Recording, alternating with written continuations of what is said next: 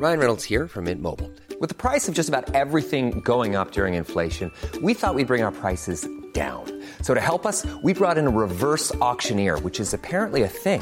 Mint Mobile unlimited premium wireless. Ready to get 30, 30, bit to get 30, bit to get 20, 20, 20, bit to get 20, 20, bit to get 15, 15, 15, 15 just 15 bucks a month. So, Give it a try at mintmobile.com slash switch. $45 upfront for three months plus taxes and fees. Promo for new customers for limited time. Unlimited more than 40 gigabytes per month. Slows. Full terms at mintmobile.com.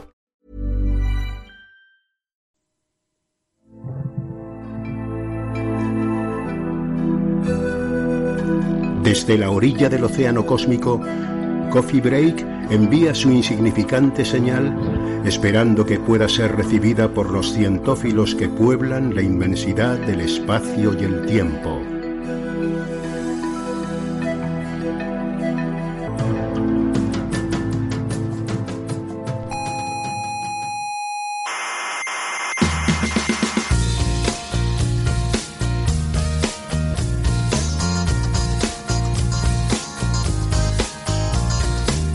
Aquí comienza Coffee Break, la tertulia semanal de la actualidad científica. El programa que escucharía Carl Sagan si estuviera vivo y fuera español.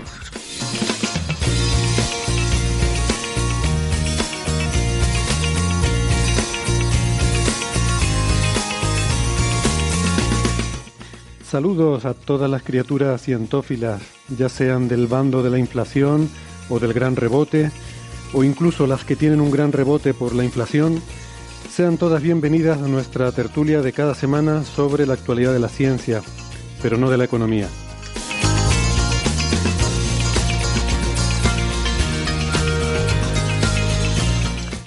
Como ya se habrán imaginado, hoy toca comentar ese nuevo artículo que, según algunos, que no sé qué han leído, supuestamente invalida el Big Bang y explica de dónde viene el universo. Casi nada. Y también de matemáticas y la hipótesis de Riemann, de la percepción social de los científicos, de especulaciones exóticas sobre las nuevas observaciones del telescopio James Webb y de la sismología de estrellas gigantes rojas.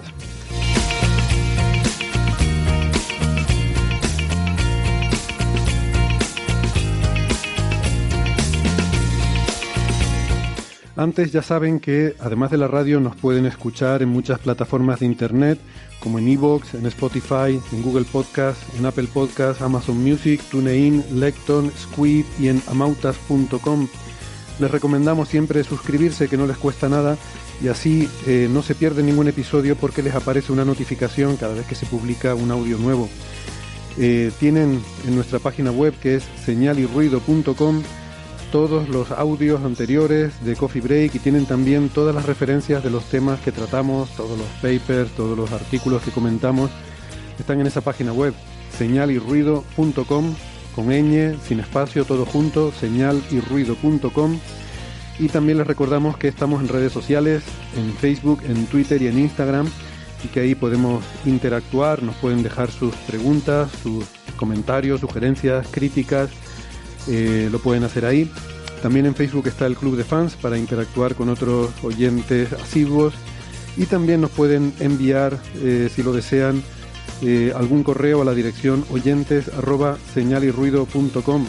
Creo que llevamos más de un mes de retraso para responder mensajes, así que si usan esa vía, ármense de paciencia.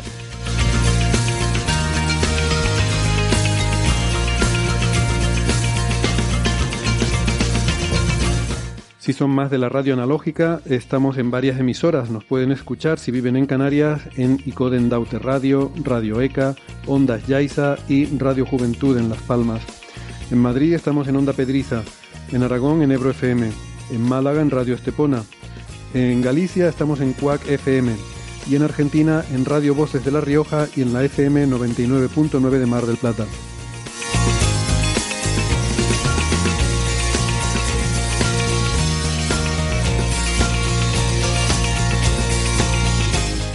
Bueno, ahora llegamos al momento más emocionante del programa, ese momento en que todo el mundo se está preguntando qué contertulios habrá hoy, quiénes, quiénes serán los elegidos en la, en la alineación inicial del programa de hoy. Hoy estoy encantado de dar la bienvenida de nuevo a José Alberto Rubiño, aquí conmigo en el Museo de la Ciencia. Hola José Alberto. ¿Qué tal? Encantado de estar de vuelta. encantados de tenerte. Alberto es doctor en ciencias físicas y es investigador en el Instituto de Astrofísica de Canarias. Eh, ya saben los más habituales, es investigador principal del experimento Quijote, em, que busca desentrañar los misterios del fondo cósmico de microondas. Em, hablaremos bastante hoy de cosmología, así que es genial tenerte por aquí. Eh, un poquito más lejos, en Santiago de Compostela, tenemos a José Edelstein. ¿Qué tal, José? ¿Cómo estás? Hola, ¿qué tal, Héctor? Alberto Francis. Espero que mi micrófono nuevo esté funcionando. Eh, vamos, es que me, resulta raro escucharte con tanta nitidez, parece como que estés aquí. Eh, se, te, se, te, escucha muy bien. José es doctor en ciencias físicas, es profesor en la Universidad de Santiago de Compostela. En Twitter es arroba José Edelstein olvidé decir que José Alberto es arroba JA Rubino M, que es por José Alberto Rubiño Martín, es fácil de acordarse. Y en Málaga, por supuesto, tenemos a Francis Villatoro, que nunca falta. Hola Francis, ¿qué tal? ¿Cómo estás? Pues nada, aquí estamos en Málaga con un día también soleado, cielo azul y una buena temperatura, del orden de 20 grados. Pues nada, estupendo, muy buen tiempo en Málaga. Eh, Francis es eh, físico, informático, doctor en matemáticas, en Twitter es arroba emulenews y es autor del blog de la ciencia de la mula Francis. Em, estos son los contertulios que hay. Si no les gusta, no pasa nada porque luego vendrán otros. Entonces, esto es como ya tenemos plantilla, ¿no? Y vamos rotando. O sea que no, no desesperen. Em, bueno, feliz aniversario, ¿eh? que es el, el día 9 eh, es el aniversario del nacimiento de, Carl Sagan, de, Carl Sagan, como se le conoce en España. Yo creo que en Latinoamérica seguramente dicen Sagan, ¿no, José? No sé si, si estás al tanto de estos detalles. No estoy seguro, es que yo siempre le dije Sagan y, no, no, he prestado atención. Sí, yo creo que hay de todo. ¿eh? Ya. Bueno, yo lo llamo por el nombre de pila, Carl, y, y así no, no tenemos problema. Yo Carlitos. Carlitos, Charlie. bueno, como todo el mundo sabe, un famoso jugador de baloncesto de la Universidad de Chicago, Carl Sagan. Em, por cierto, que nació el 9 de septiembre, de, perdón, de noviembre, 9 de noviembre, 9 del 11. Em, esto es relevante porque, bueno, ya aprovecho y, hago, meto la cuña publicitaria. La semana que viene, el martes, que es día 15, creo, a ver, eh, martes 15, sí, eh, tendremos la segunda parte de la charla sobre SETI aquí en el museo, que la, daremos también por streaming, eh, se podrá seguir en YouTube y quedará también grabada en YouTube. Es la segunda parte de una charla de que era orígenes e historia de SETI, pero fue poco después del fallecimiento de Frank Drake y entonces nos extendimos tanto con la parte de orígenes que no dio tiempo de hablar de la parte de historia, entonces quedó como una primera charla sobre orígenes de SETI y quedamos en dar una segunda parte sobre la historia de SETI, que será, como digo, el, el martes a las 6 hora canaria, 7 hora de la España peninsular, eh, no sé, en otros sitios serán otras horas, búsquenlo en Google. Pero menciono todo esto porque en la primera charla, si recuerdan, hablé de la conspiración de Cornell. Em, había muchas cosas que iban apareciendo, aparecía el nombre de la Universidad de Cornell en varios em, eventos que aparentemente desconexos entre sí y dije que contaría algo de eso al final de la charla. No dio tiempo, entonces lo contaré eh, el tema de la conspiración de Cornell al final de, esta segunda charla. Pero solo les dejo con un detalle más, hablando de este tema eh, del aniversario saganiano. Como decía, 9 de noviembre, 9 del 11. Si damos la vuelta a estos números, 11 del 9 es el 11 de septiembre, que saben que es una fecha muy señalada y sobre la que hay muchas teorías de la conspiración. Ya saben ustedes que Sagan es el corneliano más famoso. ¿eh? O sea, la Universidad de Cornell es famosa básicamente porque es la Universidad de Sagan. Em, así que ese es un elemento más de, de la conspiración. Bueno, ahí lo dejo. Eh, como hype no está mal, ¿no? Em, ya que estoy con cuñas, eh, acabamos de inaugurar una exposición nueva en el museo, que les invitamos a que si están por aquí por Tenerife, que, vengan a visitarla, que está muy, muy curiosa, muy interesante. Se titula Conéctate al futuro, eh, la transición energética. Y bueno, es una exposición en colaboración con Redeia, que es la empresa que, que, mm, que gestiona las líneas de, de, transporte de electricidad en España, o sea, toda la infraestructura eléctrica, y es una exposición en la que se nos habla sobre la energía, la producción, la generación, cómo la consumimos y todo el proceso de la transición energética hacia energías que sean menos contaminantes, ¿no? Y todo el, eh, todo el tema de cómo podemos ser más eficientes, usar menos energía y, cómo podemos abastecernos de energías que no sean tan contaminantes y que no causen tanto efecto invernadero. Así que, pues, eso ya más está planteado de una forma muy didáctica, muy, muy entretenida. Sobre todo yo creo que a partir de, de estudiantes de secundaria, de ahí en adelante, creo que seguramente la pueden, la pueden disfrutar. ¿Alguna cosa más? Que se me olvide. Y si no, pues entramos ya mm, a saco con los temas de la rabiosa actualidad. Eh, siempre se habla de la rabiosa actualidad, no sé, debe tener muy mal carácter la actualidad. Y claro, por eso cuando uno ve las noticias se encuentra cosas tan, tan terribles, no es normal. Eh, bueno, hay un artículo que, nos ha resultado interesante, pero que también ha tenido una repercusión mediática, social y a nivel de medios de comunicación muy, muy curiosa, muy extraña, porque en principio no tiene nada que ver lo que se dice en los medios de comunicación con lo que dice el paper, el artículo científico. Y es un artículo de nuestro amigo Loeb, que yo creo que ya va empezando, está, pidiendo a gritos una sección en Coffee Break. Es que no, a ver, no paramos. Eh, este, este, hombre escribe artículos más rápido de lo que yo puedo leerlos. Y, mira que suelen ser cortitos y, y, además bien, eh, al punto, fáciles de entender.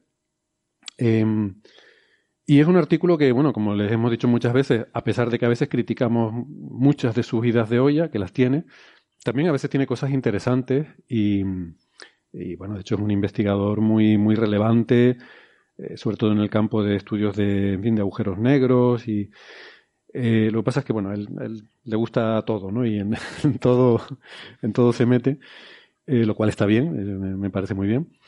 Y en este caso nos viene con un artículo en Astrophysical Journal Letters em, que escribe siguiendo su modus operandi habitual de estos últimos tiempos con un investigador joven que es el primer autor y él es el segundo autor, ¿no? Yo imagino que debe ser puesto que da las ideas y el investigador joven es el que pues a lo mejor las desarrolla, hace el, el trabajo eh, el trabajo más árido y, bueno y escribe el artículo y estas cosas, ¿no? Y bueno, supongo que así se puede permitir el, escribir tantos artículos porque realmente eh, es una es una ametralladora de, de, artículos, ¿no?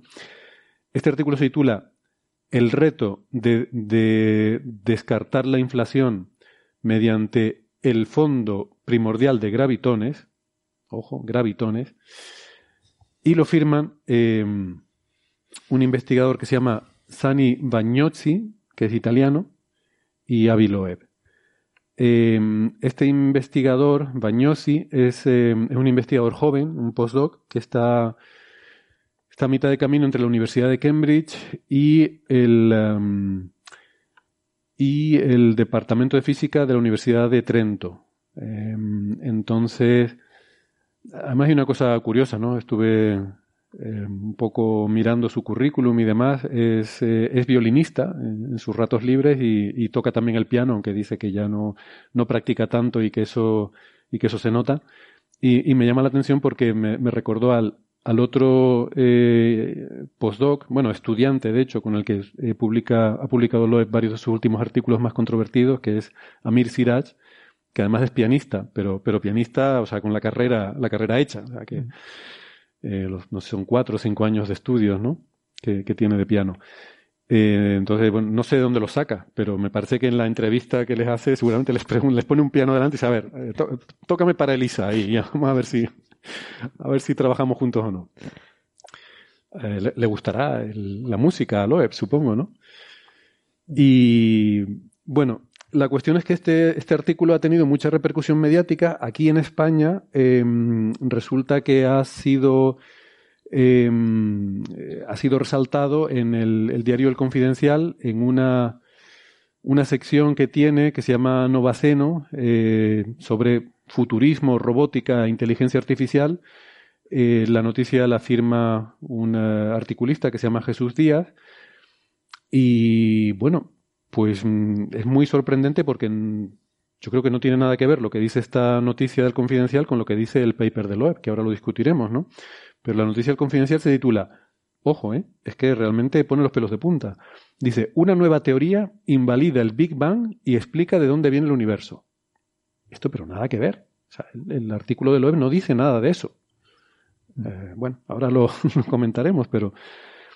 Entonces, no sé, em, hay una cosa un poco, bueno, curiosa, de, a lo mejor más de, faranduleo que otra cosa, que es que bueno, este, este, por cierto, este autor, Jesús Díaz, no creo que sea especialista en, en, temas científicos. De hecho, cuando mira sus artículos en el periódico, escribe sobre todo pues, sobre, sobre la guerra en Ucrania, sobre, eh, no sé, armas robóticas de la OTAN, eh, bueno, no sé, en fin, sobre Elon Musk, o sea, temas en general, pues esto que se llama futurismo, que es una cosa así un poco un poco ambigua que abarca muchos temas diferentes, ¿no? Pues, no sé, inteligencia artificial, pero en plan casi más del punto de vista de, ciencia ficción que, que, de lo que, lo que son los trabajos científicos.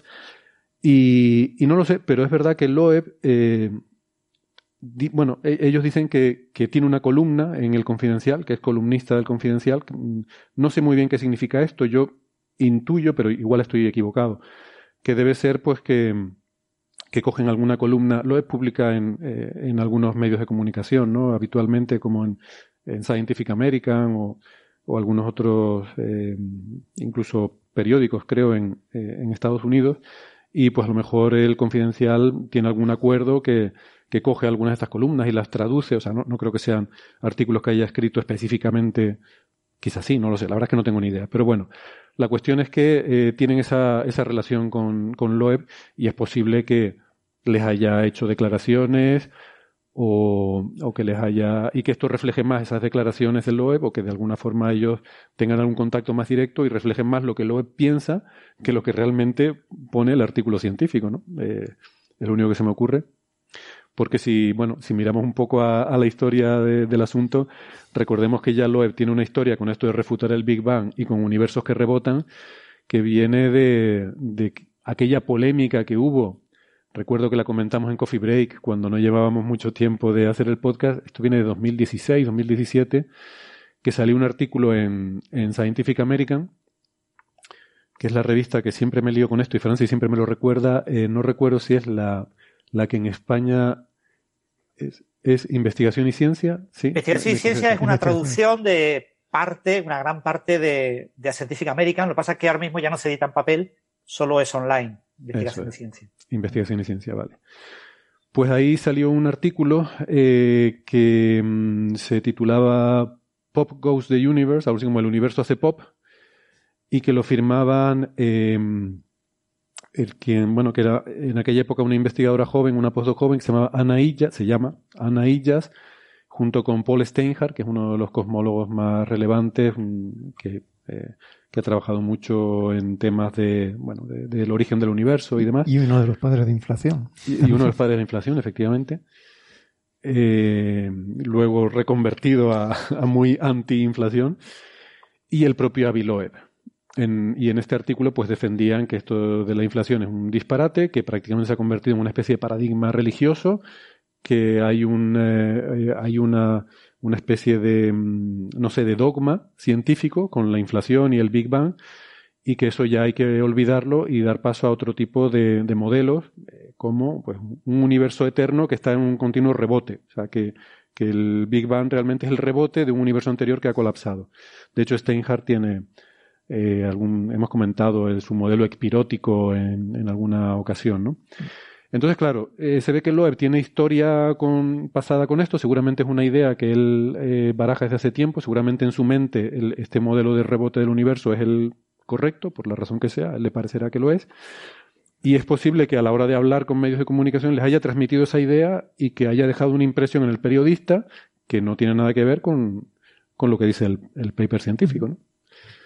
Así que, no sé, esa es mi, esa es mi hipótesis. No sé si a ustedes les parece que tiene sentido esto o no. No lo sé. Yo la verdad es que en ese tipo de artículos muchas veces no sabes realmente eh, qué se busca con el artículo, porque mm, si lo que buscas es llamar la atención de mucha gente y que se genere mucho eco, pues tienes que exagerarlo todo hasta el extremo, inventarte todo lo que se dice, al menos en el titular y la entradilla, y, y, y, resumar todo eso y montar un pastiche que sea atractivo para todo el mundo, ¿no? Entonces quizás se ha buscado eso en lugar de eh, un mínimo de rigor y contar realmente lo que plantea el artículo. A mí la sensación que me da es que este el artículo de Confidencial, y hablamos poco de esto y luego más de lo otro, eh, es un artículo que si tú lees el, titular y la entradilla, perfectamente podría ser el artículo que, cuenta este que mencionaba Héctor antes de 2016. O sea, eh, realmente en, el artículo aquel de 2016, pues sí pretendían eh, poner en cuestión el paradigma inflacionario como una teoría que no era potencialmente falsable y dar esa alternativa. O sea que es como un artículo que no tiene nada que ver con el con realmente la publicación esta. Es de 2017. 2017, vale. Sí, sí. Bueno, en fin, supongo que la gente ve este tipo de artículos en la prensa y dice, otra vez, el Big Bang refutado, ¿no? parece que cada semana estamos con una, una refutación diferente del Big Bang, ¿no? Bueno. Bueno, pues si quieren comentamos el paper científico, ¿no? Como digo, de Bagnozzi y Loeb, y, y es un artículo en el que habla bueno, aquí hemos hablado mucho del fondo cósmico de microondas, que es esa radiación de básicamente de luz, de radiación electromagnética, en este caso ya en forma de microondas en el, en el tiempo actual, que es un remanente de, ese origen del universo. ¿no? El fondo cósmico de microondas se formó a 380.000 años después del inicio del universo. un remanente de la formación de los primeros átomos, ¿eh?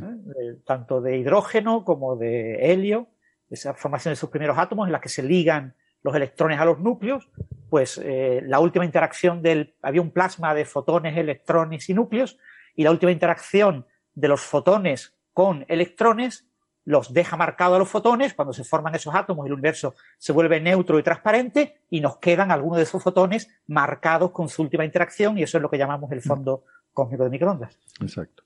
esa luz efectivamente se libera en esa época pero eh, sus propiedades eh, esenciales, su espectro, por ejemplo, se establece muchísimo antes. O sea, el, hecho de que el, fondo de microondas tiene un espectro de cuerpo negro viene prácticamente de dos meses después del Big Bang. En esa época ya es cuando se establece la forma de cuerpo negro. O sea que, aunque esa luz está liberada 380.000 años después del Big Bang, te da información eh, de, de, cómo era el universo muy al principio. Muy anterior, ¿no? Ah.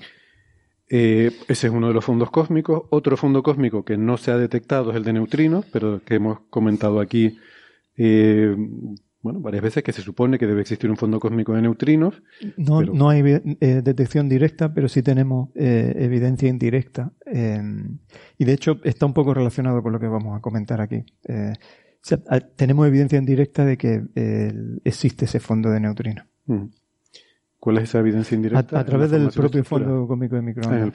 y, de la contribución de ese fondo de neutrinos al número de especies relativistas, que eso determina la forma del espectro de potencia de las señales del fondo cómico de microondas en escalas angulares pequeñas. Entonces, las medidas que se han hecho por Planck y otros experimentos permiten decir que, bueno, pues ese el, el, número que traza el, número efectivo de grados de libertad asociado a neutrinos. Básicamente, esperamos por el modelo estándar que sea tres familias de neutrinos y eso lo hemos medido con, con un error ya de 0,2 o así. vale, pero eso nos dice que hay neutrinos en el universo. Hay, que hay un fondo, de neutrinos. Vale, y... El fondo cósmico de neutrinos tiene una temperatura de unos 2 Kelvin. ¿no? El fondo cósmico de microondas en la actualidad tiene una temperatura de unos 2,7. Y el fondo cósmico de neutrinos se supone que surgió en los primeros segundos de Big Bang, no a los 380.000 años, a una temperatura muchísimo más alta. Eso es. Y aquí se habla de un tercer fondo cósmico, que no es ninguno de esos dos. Es uno que, de hecho, creo que no lo hemos comentado nunca en Coffee Break, que es un hipotético fondo cósmico de gravitones que son partículas hipotéticas que no sabemos si existen, que nadie las ha visto, que nadie las ha detectado, y que son una, bueno, un poco una predicción de teorías de gravedad cuántica, pero que es algo totalmente hipotético. Entonces, insisto en eso, ¿por qué? Porque el artículo dice que si existen estas partículas gravitones y existe un fondo cósmico de gravitones que sería extremadamente poco energético, eh, con una temperatura característica de menos de un grado Kelvin. Si existe todo eso y lo pudiéramos detectar, eso plantearía un problema para los modelos de inflación, porque la inflación debería haber borrado ese fondo cósmico de gravitones. Perdona, esto para los oyentes, no se dice un grado Kelvin, se dice un Kelvin. Un Kelvin, sí. Entonces, el tema, o sea, fíjense, esto es como si dijéramos, digo, ¿cómo se hila esto con la idea de se refuta el Big Bang porque hay una nueva teoría? O sea, esto es como decir, si mi abuela tuviera ruedas sería una bicicleta y alguien dijera, la abuela de Héctor es una bicicleta. Vamos a ver. De hecho, es incluso peor. Estamos hablando de que si se detectara un fondo, que no sabemos si existe o no existe, de unas partículas que ni siquiera sabemos si existen o no existen esas partículas, si se detectara, eso sería difícil de explicar con los modelos de inflación. Y eso está genial, porque es una de las predicciones que nos permitiría, siempre se, ha criticado, de hecho el propio Loeb eh, en ese artículo en Scientific American, justamente lo que criticaban, el carácter dogmático de la inflación es porque es difícil de, de falsar. Pero eso tiene que ver con que inflación no es un modelo, no es una teoría de por sí, sino es un, es un paradigma, es un, es una especie de, Entonces, claro, hay una familia tan grande de posibles modelos de inflación que no te los puedes cargar todos, ¿no? Entonces, tú puedes encontrar a lo mejor, ¿no? Eh, pruebas que te digan, bueno, este modelo no funciona o aquel otro no funciona, pero, pero siempre habrá alguno que sí pueda seguir funcionando, ¿no? Entonces, bueno, esta idea de Loeb dice, oye, si detectamos esto, ya me parece estupendo. Si detectamos esto, pues sería un golpe a los modelos de inflación. Sí, pero hay un punto importante que quizás hay que recordar. Lo que Loeb dice es, imaginemos que no hay inflación. ¿Cuál es la temperatura del fondo, hipotético fondo cósmico de gravitones? La temperatura es del orden de un Kelvin. Si no hay inflación. Pero esa no es la estimación que viene en todos los libros de cosmología. En todos los libros de cosmología que mencionan el fondo cósmico de gravitones o de ondas gravitacionales, a veces se le llama, eh, ese fondo cósmico tiene una temperatura del orden de micro Kelvin. Porque la inflación baja esa temperatura. Y la inflación se considera un hecho en cosmología. Pero lo que nos dice Loeb es, imaginemos que no hay inflación y yo cojo el cálculo que han publicado unos señores eh, de la temperatura cuando no hay inflación. Si se detecta ese, eso, es una temperatura muy alta, porque es del orden de Kelvin, daría una marca en el número de neutrinos que ha comentado eh, Alberto y que ahora comentará en más detalle Alberto. Eh, esa marca nos mostraría que no hay inflación. Es decir, es un círculo vicioso. Parto de una hipótesis, no hay inflación, obtengo una posible evidencia observacional que si se observa, confirmaría que no hay inflación. Pero esto es un círculo completamente vicioso porque estamos diciendo, pero esto es un hipotético universo que no es nuestro universo. Nuestro universo tiene inflación, porque hay pruebas de la inflación en el fondo cósmico de microondas. ¿Vale? ¿Qué pasa? Es que queda la última prueba para que le den el premio Nobel. ¿Y eso qué tiene que ver con que la inflación sea un hecho o no? ¿Vale? O sea, hay que diferenciar entre. Todavía no tenemos la observación FETEN final que le dé el premio Nobel a la inflación. ¿Y eso qué tiene que ver con que no haya muchas predicciones de la inflación observadas en el fondo cósmico de microondas? Entonces, este artículo en ese sentido es una especie de círculo vicioso extraño, que es una de las cosas que está publicando este cosmólogo joven, Bañosi, con, con Loeb, que ha publicado tres o cuatro artículos con Loeb, y todos son artículos así en ese sentido muy radical, ¿no? Yo en mis artículos de cosmología con mis amigos cosmólogos publico otras cosas, pero con Loeb publico estas cositas súper exóticas que me dan mucho eco y que quedan muy guay. A todas estas, bueno, para los menos, eh, perdona José, solo para los menos habituales, que no hemos dicho lo que es inflación, pero ya saben que es ese estado, los más cafeteros ya saben que es ese estado de expansión muy eh, eh, tremendamente rápida y, acelerada que tuvo lugar en la las primeras mm, fracciones de segundo del universo, 10 a la menos 32 o algo así, segundos del universo, en los que mm, aumentó mm, la escala de tamaño del universo muchos órdenes de magnitud, que es un, algo que parece dado por las condiciones iniciales del universo, que eso tuvo que haber ocurrido, pero no entendemos eh, por qué. Y tiene que ver probablemente con física que va más allá de la física conocida actualmente a energías tan altas, ¿no? Estamos, estamos en, unos regímenes muy lejanos a los que podemos eh, probar en nuestros laboratorios y nuestros aceleradores de partículas, por tanto, es física totalmente desconocida, ¿no? Pero sí parece, por todas las condiciones iniciales en las que, con las que comienza el universo, que eso tuvo que haber ocurrido. Eso es lo que se llama la inflación, es casi más, un, por eso digo que es un paradigma, ¿no? Es casi más algo observacional que no entendemos bien teóricamente cómo ocurrió y por qué, pero que vemos eh, los rastros que ha dejado y las huellas que ha dejado eh, en, esas condiciones iniciales del universo. Mm, pero, claro, eh, por eso no, no, tenemos una teoría, porque haría falta una teoría de gravedad cuántica que nos permita, no sé, algo como teoría de cuerdas, a lo mejor nos podría llegar a, llevar a entender por qué pudo haber ocurrido una inflación, pero a día de hoy no, no lo sabemos seguro, ¿no? Perdona, José, quería decir. Sí, no, yo, bueno, yo leí el artículo eh, por, no, quizás con la suficiente atención, pero hay algo que no entiendo. O sea, eh, creo entender que, que ellos dicen que si, bueno, si no hubo inflación, entonces los grados de eh, estos gravitones iniciales contribuyen, igual que los neutrinos, ¿no? Como, como al, a lo que se llaman los grados de libertad relativistas en, en, la etapa de expansión del universo y eso se refleja en, eh, daría una contribución de, no sé, del 4% o 0,04%, no estoy seguro.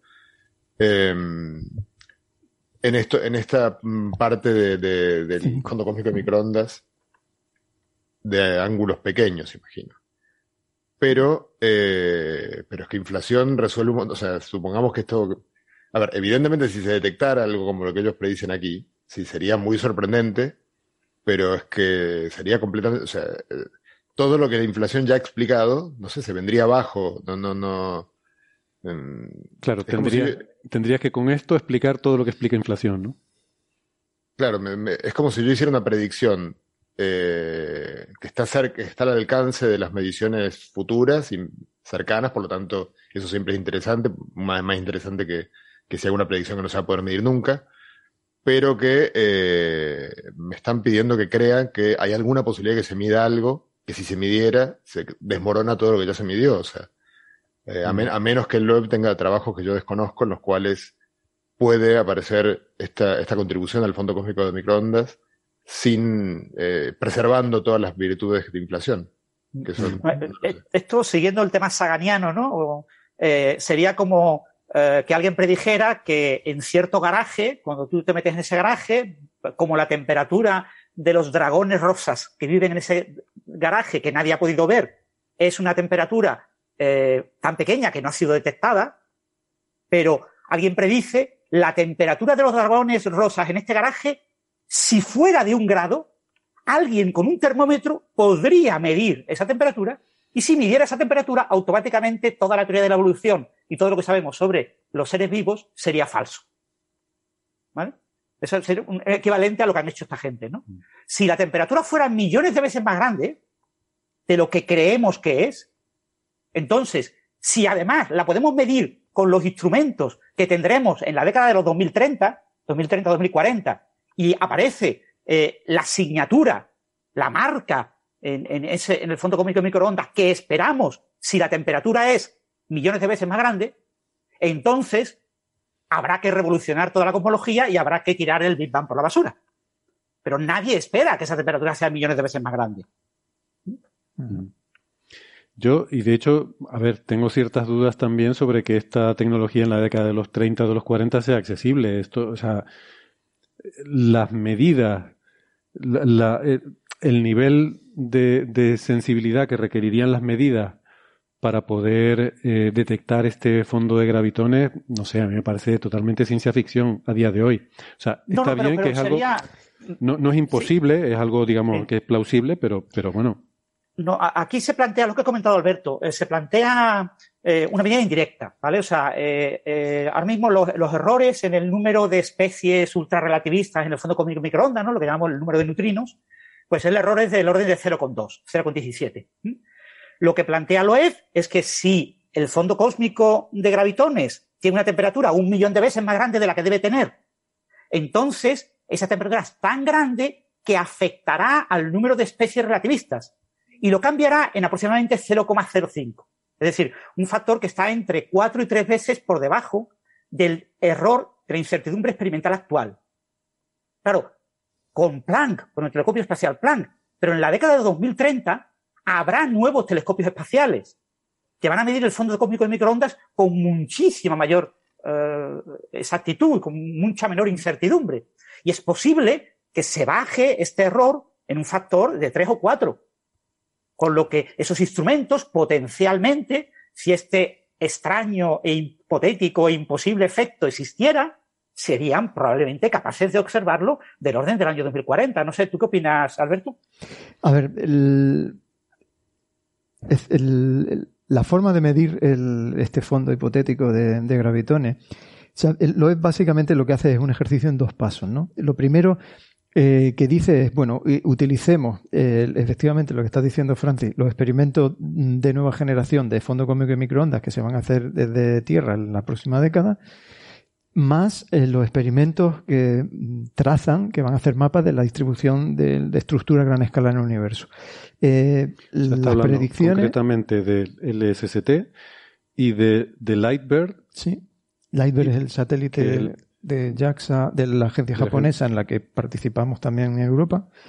Y, el S4. Y el S4 es toda la batería de telescopio desde Tierra, que desde, van a estar operando desde Chile y desde el Polo Sur en la próxima década para eh, hacer mapas de la polarización del fondo de microondas a niveles eh, pues, de precisión impresionante.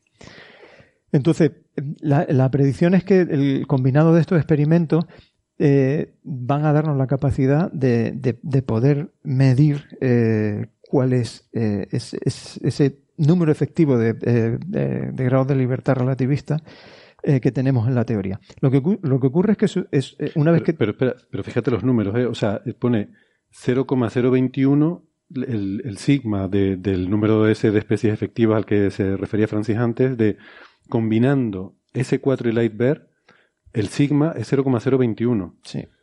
¿Vale? Puedes llegar a darle una detección 2 sigma en ese caso.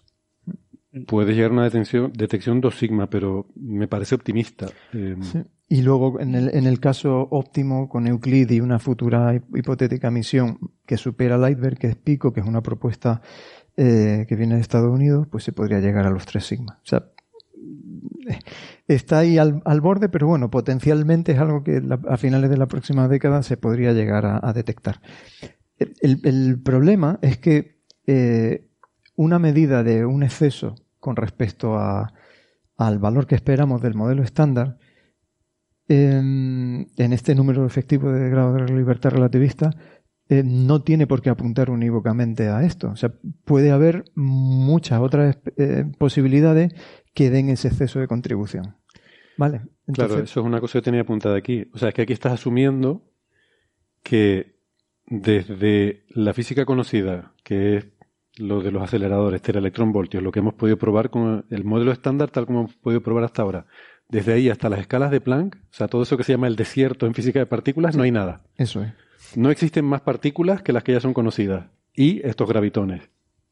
Entonces, claro, la, segunda parte de este artículo viene del hecho de que, bueno, supongamos que tenemos una detección de que hay un exceso en el número de grados de libertad relativista. ¿Cómo podemos identificar que ese exceso son realmente el fondo de gravitones? Y ahí es cuando viene eh, toda esta idea de, intentar eh, hacer una detección directa utilizando eh, medidas espectrales, básicamente del, fondo de microondas, que básicamente es la misma tecnología que se está utilizando hoy en día para intentar detectar acciones.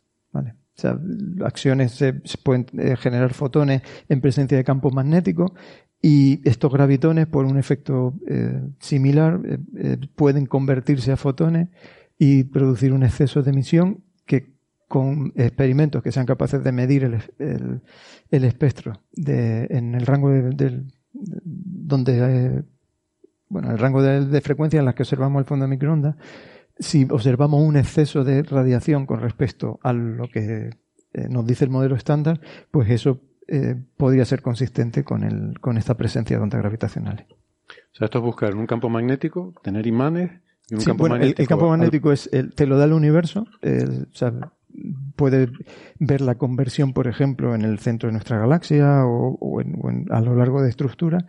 El campo de, de, de, de, ondas gravitacionales se supone que está ahí, el campo de, gravitones, y, y, se trata de, bueno, eh, ver si, o sea, cuál es el nivel al que estaría esa señal. Y claro, encuentran señales eh, que están básicamente pues 10, 12 órdenes de magnitud por debajo de la sensibilidad de experimentos actuales.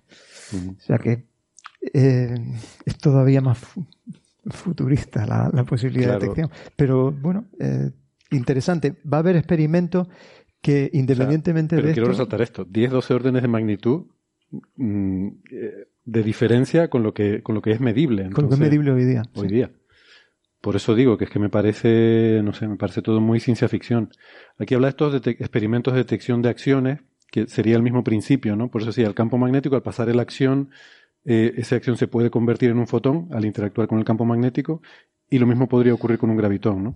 Sí. Eh, bueno, el, efecto es, distinto. En, el, en, el, caso de los gravitones se llama Greisenstein. El efecto Greisenstein es la conversión en presencia de campo electromagnético de gravitones a fotones. Eso te da un exceso de fotones con respecto al, fondo de microondas. Al final solo sabemos detectar fotones. Es súper frustrante esto. Tenemos que, hacer que las cosas interactúen con cosas y produzcan fotones. Y eso es lo que detectamos al final. Bueno, también sabemos detectar neutrinos ¿eh? y ondas gravitacionales. ¿Cómo se ve que el, que el jefe faltó la semana pasada? Eh? No, pero es verdad, o sea, neutrinos, los neutrinos, ¿cómo los detectamos? Pues esperamos que interactúe con un núcleo, que lo haga oscilar con un átomo con, que choque con un electrón y que produzca un fotón. O sea, al final un detector de neutrinos es un tanque de agua muy grande rodeado de cámaras, ¿no? Eh, ¿Qué otro ejemplo pusiste? Ondas gravitacionales. Es un láser. O sea, eso me lo pones más fácil todavía. es un láser, detectamos fotones. Al final solo detectamos fotones. Convertimos cosas en fotones. Bueno, ¿qué, ¿por qué decías lo de la semana pasada? No estuve, pero sí lo escuché. Eh, que, pero no sé a qué te refieres. Hablamos de la, de, esta, de la detección de Ice Cube. Sí de la, de la emisión de neutrinos. Este, Pero es lo mismo. Claro. Sí, está bien, está bien. Es convertir el neutrino. Al final tenemos que convertir las cosas en fotones, porque eso es lo que. Bueno, de hecho lo llevaría más allá.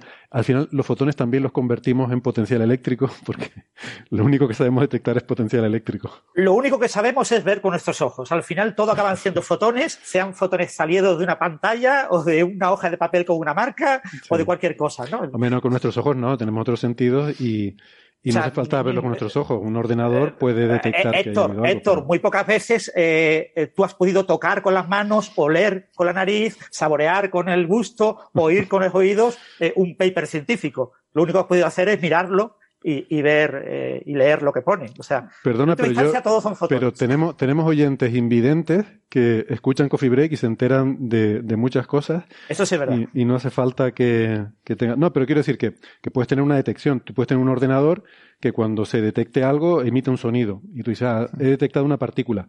Pero al final es, un, es un potencial eléctrico. O sea, la detección última yo creo que es un potencial eléctrico. Un campo electromagnético. sí, algo así. Bueno, em, no sé, eh, cosas, esta, esta hipótesis de, de la temperatura, hipótesis no, esta estimación de la temperatura del fondo cósmico de, de gravitones, de cerca de un Kelvin, eh, parece un poco cálculo de servilleta, ¿no? Antes lo comentaba Francis, que está un poco basada en en otras estimaciones previas y parece que es algo que es muy incierto también. Y esto podría cambiar mucho todo el panorama, ¿no? Si estamos hablando de una detección de 2 sigma y resulta que al final la temperatura fuera bastante menor que esa, sería más difícil todavía. Eh, lo que creo es que el, orden de magnitud creo que está bien. O sea, es que realmente, incluso, por ejemplo, son, estas mismas cuentas son las que se utilizan pues, para estimar, antes Francis mencionaba la temperatura del fondo de neutrino. Es exactamente el mismo tipo de cuenta que se hace. es, una estimación de orden de magnitud. A partir de ahí se saca que el fondo de neutrinos tiene esos dos Kelvin y que, y que el fondo de neutrinos se desacopla pues eh, un segundo, básicamente, después del Big Bang. Pues la, cuenta es esencialmente igual. Eh, lo único que eh, eliminas del modelo el hecho de que has tenido una expansión exponencial, eh, que, es la que te da inflación y que te ha diluido. Entonces, básicamente haces la misma cuenta que haces para los neutrinos y sacas el orden de, magnitud de la temperatura. Yo creo que el, orden de magnitud está, está bien, o sea, debe estar ahí alrededor del Kelvin. Sí. Eh, bueno, ellos referencian el artículo, un artículo de revisión, un artículo eh, en Progressing Particular Nuclear Physics de un tal Máximo Giovanni, que es un artículo largo que, revisa los diferentes modelos y que empieza por ahí, ¿no? Empieza diciendo, imaginemos que no hay inflación Imaginemos que, ¿qué, temperatura tendríamos y estima la, temperatura, además la estima en cuatro o cinco fórmulas, que no es un cálculo difícil. Lo que pasa es que posteriormente, en ese artículo se dice, bueno, pero es que claro, todos los cosmólogos dicen que hay inflación. Pues habrá que hacerle caso a los cosmólogos, ¿no? Que son los que saben de cosmología. Y entonces ya hace cálculos y, pone diferentes límites y ahí es donde aparecen números del orden del microkelvin. Depende del modelo de cosmológico, los números máximos que yo recuerdo son como de 50 microkelvin y así hasta del orden de algo menos de un microkelvin según el modelo inflacionario utilizado. Entonces, claro, estamos hablando un millón de veces por debajo de, la temperatura. O sea, eso es lo que se espera. Sí, pero yo creo que eso es justamente lo que está diciendo este artículo. O sea, creo que lo que dice es que tú tienes la generación de estos gravitones y luego viene la inflación y te lo borra. Que es eso de, decir es que se me baja un microkelvin, ¿no?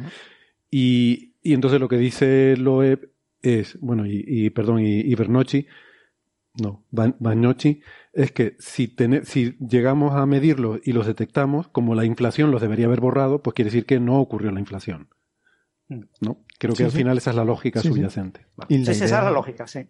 La idea está bien, pero... Sí. Y probablemente lo, con las medidas que tengamos en, en una década o, o, así, pues podremos decir si...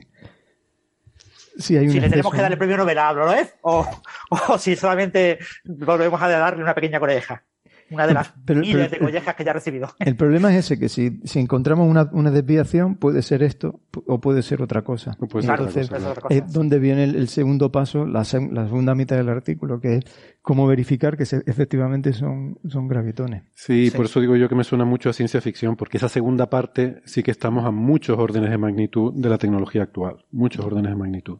Mm. Entonces, y, y además, es que parece lógico, que no sé, ustedes están más metidos en el mundo de las altas energías. José, no sé qué opinas, pero asumir que no hay nada más allá del modelo estándar hasta llegar a la escala de Planck, ostras, es una, es una suposición muy fuerte. O sea, parece, lo natural parecería lo contrario, ¿no? Sí, sí. De todos modos, yo creo que esa, e, e, crítica o ese comentario vale también para la cosmología estándar. O sea, yo creo que eh, hay, hay mucho terreno para, para novedades, ¿no? Por supuesto, en la cosmología, incluso eh, la, lambda CDM, si, si más adelante se descubre que hay nuevas partículas o, o que este, estos grados de libertad relativista efectivamente cambian y son mucho mayores. Eh, o sea, sí, sí. sí, hay que recordar una cosa, quizás hay, para situar un poco a los oyentes. La, la inflación parte de los modelos de gran unificación. Es una de las predicciones de los primeros modelos, de las primeras teorías de gran unificación, ¿no? Eh, a finales de los 70. Las teorías de gran unificación hay una rotura, porque esa simetría no se observa baja energía, eh, eh, son teorías en las que se unifica el electromagnetismo, la interacción débil, la interacción fuerte en una única, única superfuerza, ¿no? Y, y, claro, esa superfuerza tiene que estar rota. Entonces, si está rota, tiene que estar rota por una familia de bosones de Higgs, de campos de Higgs que actúen rompiendo esa simetría. Y estos campos de Higgs son los primeros modelos inflacionarios. Lo que se estudió en los primeros modelos inflacionarios son qué implica la existencia de esos campos de Higgs. Y una de las cosas que implica es que algunos de ellos se comportan eh, como, pues eso, como un, vacío con una energía de vacío negativa que hace que el espacio-tiempo se expanda. Y se expande exponencialmente, y se forman burbujas, y se eh, eh, todo eso, de ahí nació la inflación cósmica. Entonces, los modelos de inflación cósmica la mayoría acaban, como habéis comentado, 10 a menos 32 segundos, 10 a menos 30 segundos, porque la rotura de la eh, gran unificación ocurre a los 10 a menos 37, 10 a menos 35 segundos, dependiendo del modelo de gran unificación. Luego, la inflación nos está diciendo que ya hay algo eh, ahí a una escala de energía menor que la escala de energía de Planck y, por supuesto, mucho mayor que la escala de energía del modelo estándar. Claro, sí, sí, hay que hacer compatible la, inflación con la no Cuando uno rompe un, simetrías como, como de gran unificación, que tampoco sabemos si, si, si hay gran unificación, ¿no? pero es la expectativa, es la expectativa que tenemos los físicos teóricos, eh, normalmente aparecen monopolos magnéticos cuando uno rompe grupos de simetrías, de simetrías más grandes, de simetrías más pequeñas. Entonces, la no observación de monopolos magnéticos eh, digamos, tiene que hacerse compatible. O sea, el, relato de qué vino antes que qué tiene que ser compatible con, que no hemos observado. Si se hubiera producido inflación y luego se hubiera roto la simetría, entonces habría monopolos magnéticos en, el universo ya inflado, por lo tanto no estarían diluidos. Entonces tienen que producirse, si es que los hay, antes de inflación para que se diluyan y expliquen por qué no los observamos. Mm. Bien, bien. Pues nada, eh, yo de todas formas no creo tampoco que haya motivos para dar collejas por este artículo, Francis, aunque al final no se pueda confirmar o no tenga razón o tal. Yo, a mí este me parece uno de los artículos buenos de Loeb, ¿no? Eh, no sé. Sí, yo qué sé, son artículos muy especulativos. Yo qué mm. sé, el, se puede escribir el artículo de muchas maneras y está escrito de una manera eh, para reforzar sus argumentos, que puede llevar a ese tipo de noticias que ha ocurrido en prensa, ¿no? En el confidencial, ¿no? Pero Lees el artículo y, y, y, parece que el orden en que están puestas las cosas no es el orden adecuado. Yo, lo hubiera, yo hubiera escrito este artículo de manera completamente diferente, siendo mucho más humilde y diciendo, mira, eh, esto es lo que hay, esto es lo que sabemos, pero pongamos la hipótesis de que no hubiera ocurrido esto, no hubiera ocurrido lo otro, qué consecuencias tendríamos, cómo lo podíamos observar, cómo lo estimamos y, dejar claro que es una... Pero no, no se hace eso. Claro, pero si haces eso, uno, no eres Loeb, y, dos, eh, y dos, probablemente te rechacen el artículo. Bueno, no lo sé, depende, porque Loeb es un catedrático de Harvard que tiene mucho prestigio y lo mismo le publican todo lo que envíe. Puede ser, pero, pero si la, si la, si la forma en la que lo escribes es, eh, supongamos que ocurriera esto, que todos sabemos que no puede ocurrir, entonces, bla, bla, bla, y el artículo es la realización de esa idea, pues yo creo que el, el referee lo lee y probablemente ya se predispone mal, o sea, dice, bueno, mm. pues no. Eh, bueno, está bien, pero es lo dejémoslo pasar. Pero en cambio, si tú lo propones como eh, lo que voy a presentar es una posibilidad de demostrar experimentalmente dentro de 10 años de que inflación no ocurrió, hostia, eso ya suena, una, eh, suena algo de otra jerarquía, ¿no? Lo que pasa es que yo creo que si uno, si uno no es Loeb y uno, y uno redacte el artículo de esta manera, eh, probablemente te lo rechacen igual porque... porque Sí, depende del, del, del referee. Yo que sé, un cosmólogo como Alberto lo mismo hubiera criticado mucho este artículo desde el punto de vista cosmológico y quizás este artículo ha pasado por manos de un astrofísico que, que no es experto en cosmología y que ah, tampoco es experto en inflación ni, ni, en algo tan exótico como el potencial fondo de gravitones primordial y, y quizás pues ha, ha, aceptado el artículo por otras razones, porque le ha gustado los cálculos, como a Héctor, ¿no? Le ha gustado los calculitos y ha dicho, mira, qué guay, ¿no? Qué cosita, esto no lo he visto calculado nunca. Qué maravilla. Vamos a aceptárselo. Lo, que ocurre es que, bueno, no sé, el hecho de que eh, que haya una predicción medible. Que, ellos siempre han criticado ¿no? el tema de que la inflación no es falsable. Bueno, esto eh, te están dando una herramienta, ¿no? O sea, eh, si dentro de unos años medimos el número efectivo de grados de libertad relativista y se mide lo que predice el modelo estándar, pues eh, está bien. O sea, en, base a, en, base a, estos argumentos, eh, eh, puedes utilizar ese argumento para decir ha tenido que haber una inflación porque si no tendríamos que haber detectado un fondo de gravitones. Mm. Entonces, eh, como predicción a mí me parece interesante también. Yo por alusiones quiero decir que yo no es porque me parezca, me gusta el artículo, no porque me parezca interesante el calculito, sino porque, o sea, la idea de por sí me gusta, o sea, me, gusta que, que se piense en estas cosas y que haya una posibilidad de falsar la inflación. O sea, creo que esto lo que hace es que le da un apoyo al paradigma de inflación porque borra el, la gran crítica que le hacía mucha gente, entre ellos el propio Loeb, de que no hay ninguna forma de demostrar que es falsa. Bueno, ahora, ahora hay por lo menos una. Eh, tecnológicamente no tenemos la capacidad, pero teóricamente se podría llegar a tener. No, pero sí hay forma de demostrar que la impresión es falsa. Hasta ahora ha pasado todos los tests que Claro, se claro, es que hasta ahora los ha pasado. Es que, o sea, aquí la crítica, la crítica fundamentalmente, no, bueno, no sé qué opinará como homólogo Alberto, pero la, la, crítica fundamental a por qué la inflación se dice que no es falsable. Pues se dice que no es falsable porque puede ajustar con diferentes modelos inflacionarios cualquier valor de R. El cociente entre los modos tensoriales, la cantidad de energía que en, la, en el recalentamiento pasa al espacio-tiempo eh, respecto a la cantidad que excita los campos de partículas. El valor de R yo lo puedo ajustar cambiando de teoría inflacionaria desde valores del orden de 0,2 o 0,25 hasta valores del orden de 10 a menos 10 o incluso menores. Es decir, tengo muchísimos órdenes de magnitud para ajustar un parámetro, parámetro que aún no ha sido observado experimentalmente y que eh, los límites experimentales nos lo ponen por del orden de, no recuerdo, 0,03 o algo así, eh, son los últimos límites como del orden del 3%, digamos. Eh, y con esos límites eliminamos algunos modelos inflacionarios. Los primeros modelos inflacionarios se pueden eliminar, se pueden descartar porque predecían un valor demasiado grande. Pero que con una idea, que es la inflación cósmica, que se puede expresar en muchos modelos diferentes, más de 200 modelos diferentes, y gracias a tener tantos modelos con la misma idea, eh, logro ajustar un único parámetro, digo que la teoría no es falsable. Pero tú dices, pero vamos a ver, también predice el espectro de potencias, que dice que ns es menor que 1, y se ha observado que es menor que 1. Predice eh, eh, anisotropías gaussianas, y se han observado que las anisotropías son gaussianas. La no gaussianidad es muy pequeña. Son predicciones de la, de la inflación. Sí, estoy, la inflación ha pasado test experimentales. Los argumentos de los críticos, ¿no? De, de la gente como Loeb, como Steinhardt, eh, sí, pero la, idea esa de, que la inflación es falsable acaba siendo una idea eh, básicamente focalizada en un único punto, en un único lugar. O sea, mm. es como decir, tengo el gigante perfectamente aposentado, pero tengo el tobillo que parece que es la zona débil. Pues me focalizo en la zona débil y digo, el gigante caerá si golpeo el tobillo. ¿Vale? Pero es que el gigante tiene unas patas, unas piernas, unos pies enormes y está perfectamente aposentado. Prácticamente imposible que tirándole en el tobillo acaba cayendo, ¿no? Mm. Pero no, iba a puntualizar que realmente es una forma de falsar no un modelo concreto de inflación, sino el paradigma. Claro. dentro del paradigma inflacionario no deberías detectar este fondo de, gravitones.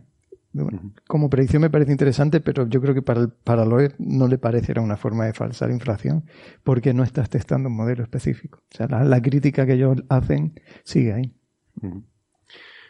Bueno, la crítica que yo hago es que necesitamos un café. Vamos a hacer una pausita y volvemos en un minuto. Si nos están escuchando en la radio, ya saben, nos despedimos hasta la semana que viene. Les invitamos siempre a que escuchen la versión extendida en el podcast, donde vamos a seguir con más temas. Así que búsquennos en internet.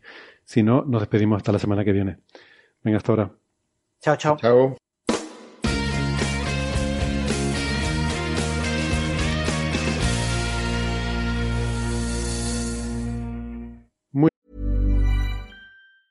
When you're ready to pop the question, the last thing you want to do is second guess the ring. At Bluenile.com, you can design a one of a kind ring with the ease and convenience of shopping online. Choose your diamond and setting. When you find the one, you'll get it delivered right to your door. Go to Bluenile.com and use promo code LISTEN to get $50 off your purchase of $500 or more. That's code LISTEN at Bluenile.com for $50 off your purchase. Bluenile.com code LISTEN. This is Paige, the co-host of Giggly Squad, and I want to tell you about a company that I've been loving, Olive and June. Olive and June gives you everything that you need for a salon quality manicure in one box. And if you break it down, it really comes out to $2 a manicure, which is absolutely insane. It's also so easy to get salon worthy nails at home with Olive and June. The difference between how your nails used to look when you did them yourself and now with the Manny system is a complete game changer. The best thing about Olive and June too is it's a quick dry. Dries in about one minute, lasts for five days, and full coverage in up to one to two coats. Visit oliveandjune.com slash perfectmanny20 for 20% off your first system. That's oliveandjune.com slash perfectmanny20 for 20% off your first system. Bien, gracias por seguirnos acompañando. Damos la bienvenida a Sara Robisco, que se incorpora a la tertulia. Hola, Sara. Hola a todos. ¿Qué tal? Sara es ingeniera informática y es arroba SaraRC83 en Twitter. Y nada, estábamos comentando este artículo en el cual Loeb pues eh, proponía estas ideas ¿no? para intentar buscarle las cosquillas al paradigma de inflación. Eh, no sé si tenías un comentario, Sara, o algo. Sí, a mí, a mí personalmente, el, la letter, que porque no es, no llega a ser un paper, es una letter, me, me pareció curiosa, me gustó porque él no se posiciona por ninguna teoría y lo que hace es eh, proponer, decir, mira, pues para intentar demostrar qué teoría es válida o qué, qué paradigma es el bueno, pues se deberían hacer esta clase de experimentos, ¿no? Y me parece un ejercicio pues bastante interesante. Y sí que tengo una duda para los cosmólogos porque menciona que una forma de, de demostrar esto o de obtener esto sería mediante ondas gravitacionales del fondo de microondas.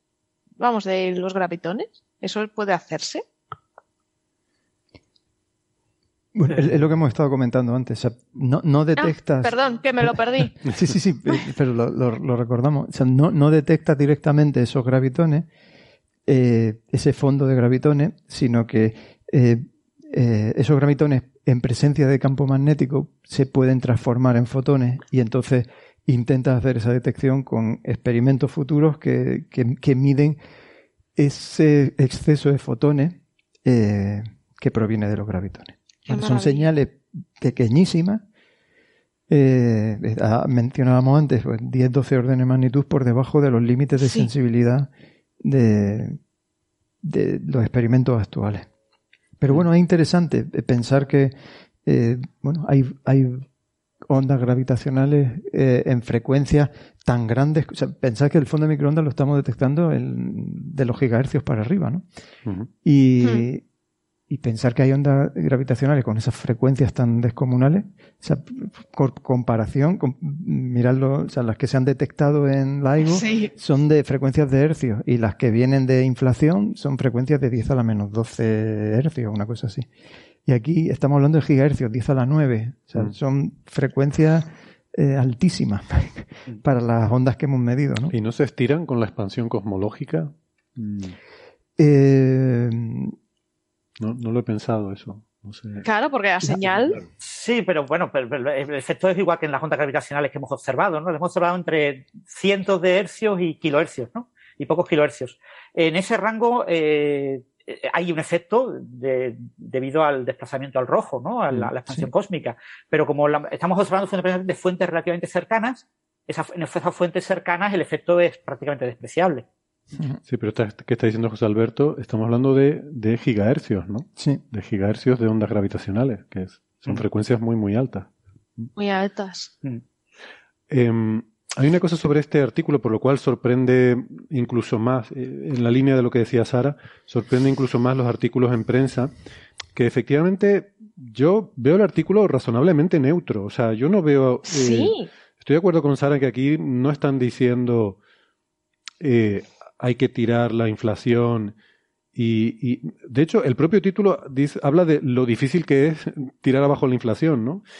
Y mm, dice, por ejemplo, eh, cuando propone alternativas, eh, propone dos, básicamente. Una de ellas es un universo con rebote y que sospechamos que es el que le gusta a Loeb por la historia previa y el artículo aquel primero con, con Illa y con um, Steinhardt a pesar de que es el que le gusta Loeb, empieza mm, apuntando dificultades. Dice, dentro de las cosmologías con rebote, lo difícil es producir un fondo de gravitones. o sea, incluso dentro de ese modelo dice que es difícil producir un fondo de gravitones, ¿no? Dice, hay una fase de contracción en la que no podrían producirse, tendrían que ser en la fase de expansión. O sea que bueno, se podrían hacer, pero no, no está diciendo esto lo explicaría claramente el modelo de rebote, sino diciendo, bueno, el modelo de rebote, en fin, tiene sus problemas también con esto. Y luego habla de escenarios emergentes, ¿no? No sé, lo vi equilibrado en ese sentido. Por ejemplo, mira, tiene una frase que contrasta mucho con el artículo en el Confidencial, este que firma Jesús Díaz. Eh, dice, el artículo en el Confidencial dice, eh, leo textualmente, dice, la teoría inflacionista del Big Bang comenzó a resquebrajarse, a resquebrajarse a partir de los primeros resultados científicos del satélite Planck y la medición del fondo cósmico de microondas. Excuse me. ¿Qué? O sea, la medición del fondo de, microondas fue el primer espaldarazo observacional importante de la teoría del Big Bang. Pero bueno, quedémonos con esa frase y, y vamos a pensar, ¿dónde se habla de esto en el paper de Loeb? Y la única referencia es en el primer párrafo de la introducción, la última frase dice justo lo contrario, dice, las predicciones de algunos de los modelos inflacionarios más simples están en un remarcable acuerdo, en un remarcable no, en un notable acuerdo, en un mm. importante acuerdo con las observaciones del fondo cósmico de microondas y con la estructura a gran escala. Mm. Lo cual se ve mm, habitualmente como un signo del éxito del paradigma de la inflación. O sea, es que dice justo lo contrario. Entonces yo no sé de dónde Por digo que este, este artículo. Eh, Pero es que los titulares están mal, porque eh, si leéis el otro, el de Nieves, eh, va por una vía muy parecida. Ah, no he visto el de Nieves, ¿qué dice? El de Nieves no lo he visto. Pues espera, os lo busco mientras habla Alberto. Vale. Digo que el, que parece que no está escrito para este artículo. O sea, me, ah, da la sensación que está escrito para no fuera lo que nos han dicho. Sí, sí, sí. No, es verdad lo que tú dices. Es como si estuviera escrito sobre el artículo de 2017 en Scientific American. Bueno. En fin, eh, el fondo cósmico de microondas es una de las herramientas más potentes que, eh, que, tiene la cosmología y con la que podemos explorar mejor esos primeros instantes del universo. Y es una cosa además en la que José Alberto trabaja y, y como decía al principio en la introducción, eh, eres el responsable científico del experimento Quijote, que está haciendo eh, estas medidas también. Y me comentabas que vamos a tener noticias pronto, ¿no? Sí, estamos preparando un, un conjunto de artículos asociados a los resultados del primero de los telescopios Quijote, que es el que se ha dedicado a medir las propiedades de, de uno de los velos de emisión eh, que hay entre nosotros y el fondo de microondas, que es la emisión sincrotrón de nuestra galaxia. Básicamente debido a, la emisión de rayos cósmicos, o sea, partículas como electrones aceleradas a velocidades relativistas, eh, y que bueno, se encuentran con las líneas de campo magnético de nuestra galaxia y emiten radiación, que es muy brillante en radio, es radiación polarizada. Eh, esa radiación polarizada tiene modos B, pero son modos B asociados a, la emisión sincrotrón de nuestra galaxia y había que caracterizarla muy bien. Entonces, bueno, hemos estado años eh, trabajando en estos mapas que vamos a liberar ahora y, bueno, eh, es interesante que, ver que eh, bueno, el sincrotrón parece ser, por lo que estamos encontrando, es que es bastante más complicado de lo que se pensaba. De hecho, encontramos bastante más variabilidad en las propiedades espaciales del sincrotrón de lo que los modelos usuales están usando para hacer las predicciones de, cuánto de dañino es el sincrotrón. Así que, bueno, hay que tener cuidado. la emisión, modelar bien la emisión de nuestra galaxia eh, y entender bien en particular el sincrotrón es una cosa que va a ser difícil y estos mapas que vamos a liberar esperemos que ayuden. Queda la advertencia para nuestros oyentes. Cuidado con el sincrotrón. Cuidado con el sincrotrón. Cuidado con el sincrotrón. Bueno, y para los oyentes más jóvenes, que sepan que si eh, hay dificultades a la hora de entender eh, esos mapas de emisión sincrotrón que se van a publicar próximamente, eso es un nido, un lugar de, de un nicho para hacer muchas tesis doctorales y mucha investigación a nivel teórico, de cómo explicar qué fenómenos en nuestra galaxia son responsables de esa eh, eh, de esos mapas de relación sincrotón, es decir, estudiar eh, desde el punto de vista teórico eh, la relación sincrotón en la galaxia. Teóricamente, hace 10 años parecía una trivialidad, porque una cosa prácticamente lo sabíamos todo, pero si ahora descubrimos que tiene una estructura mucho más compleja de lo que se esperaba, eso significa que va a haber muchísimas tesis doctorales y muchísima investigación de jóvenes tratando de entender eso. Pero eso pasa siempre en ciencia. Todo siempre cuando lo observas en mayor detalle tiene más estructura de lo que se esperaba. O sea, el, titular de tiene más estructura de lo que se esperaba, debería dejar de ser noticia ya en ciencia de cualquier cosa, o algo es más complicado de lo que se pensaba, tiene que, tiene que dejar de ser noticia. Pero no le quites el hype a Alberto, ¿eh? no, no, perdón, no pretendía. Entonces, se van a publicar los datos, ¿no? Va, a haber un data release de Quijote, todo el mundo los va a poder bajar en su casa, ¿no? Exactamente. Podría haber un Quijote at home y que la gente se bajara bueno. datos de Quijote y, y, ¿qué te iba a decir? No, espera, pero esto me interesa, o sea, ¿vas a ser datos públicos? Sí, sí. ¿De verdad? O sea, puedo hacer ciencia de datos con. ¡Wow! Es que me encanta. Puedes entrenar una inteligencia artificial para hacer. Lo... No sé. No sé qué se podrá hacer. Para desvelar el velo sincrotrón. Desvelar, sí. Eh, no, pero cotillar los datos, hacer minería de datos con Oye, ellos, sí, buscar relaciones entre datos. Entrenas una red neuronal con el mapa de la parte no contaminada fuera de la galaxia y le dices que te diga lo que hay detrás de la galaxia. Algo se inventará. No será lo correcto. Eh, pues no va muy desencaminado. ¿eh? Muchos de, los métodos de separación el de, cosmodali. de componente. El cosmodali. pues fíjate, eh, muchos de los métodos de separación de componentes utilizan técnicas como redes neuronales, ¿no? Mm. Entrenadas para intentar separar. Y me decías que hay varios papers en camino. Sí, eh, el release este va a llevar siete de momento. son tres en total los que estamos escribiendo, pero eh, vamos a liberar los datos con los siete primeros, que ya están enviados. ¿Están enviados ya a la revista? ¿Qué revista? Eh, Monthly Notices. Ah, pues ya saben, próximamente en Monthly Notices of the Royal, the Royal Astronomical Society, los datos de Quijote. Bueno, y próximamente en Coffee Break, aprovecho si consigo que sea tragante, que lo veo bebiendo, a Gastón Giribet, que se nos une desde Nueva York. Gastón, ¿cómo estás? Amiguitos, amiguitas, ¿cómo andan? Bien, bien. ¿Qué tal los niveles de audio? Lo oigo un poco bajito, si puedes intentar subir un poquito el micro o acercártelo. Lo, intento, lo intento. Vale. Eh, Gastón es doctor en ciencias físicas y es profesor en la Universidad de Nueva York, NYU. Y mm, pues nada, no sé si querías aportar algo. Estábamos cerrando el capítulo del artículo de Loeb, básicamente acabando con el primer tema de los cinco que teníamos para hoy. Eh, buen, ritmo, Vamos a buen ritmo. Eh, yo tengo el pijama aquí, eh, no sé, no sé ustedes, pero bueno, nada, Gastón, que si querías decir algo, pues que... No, no, sería, sería como esa gente que llega a la fiesta tarde y ya se empieza a quejar. llega tarde a una fiesta y dice, eh, pero hay poca luz acá. poca luz, ya se acabó la Coca-Cola, ¿cómo es esto? Bueno. Venga, pues vamos a, lo siguiente, porque mm, no sé si a ustedes les habrá pasado que se ponen a escuchar Coffee Break y dicen, pero qué gente más rara hay en ese programa. Pues eso no se le ha ocurrido solamente a ustedes, sino que hay incluso, eh, Sara, eh, unos investigadores de, de, Ámsterdam, del Departamento de Psicología de la Universidad de Ámsterdam, que se han parado a, preguntarse y a intentar estudiar mm, qué percepción tiene la gente de los científicos ¿no? y las científicas. Y que, bueno, hay ciertos estereotipos que todos tenemos en mente, con lo cual uno dice, ¿para qué haces ese estudio si ya sabemos lo que va a salir? Bueno, pues. Efectivamente. Lo que decíamos antes, cuando miras las cosas con detalle, tiene estructura más complicada de lo que se esperaba, ¿no? Exacto. A ver, eh, si quiero hacer un experimento con todos los que nos están escuchando, quiero que cerréis los ojos y todos vosotros penséis en la primera imagen que os viene a la cabeza cuando alguien dice científico o científica. Espérate, lo voy a poner en pues Stable Diffusion. Voy a poner... Venga.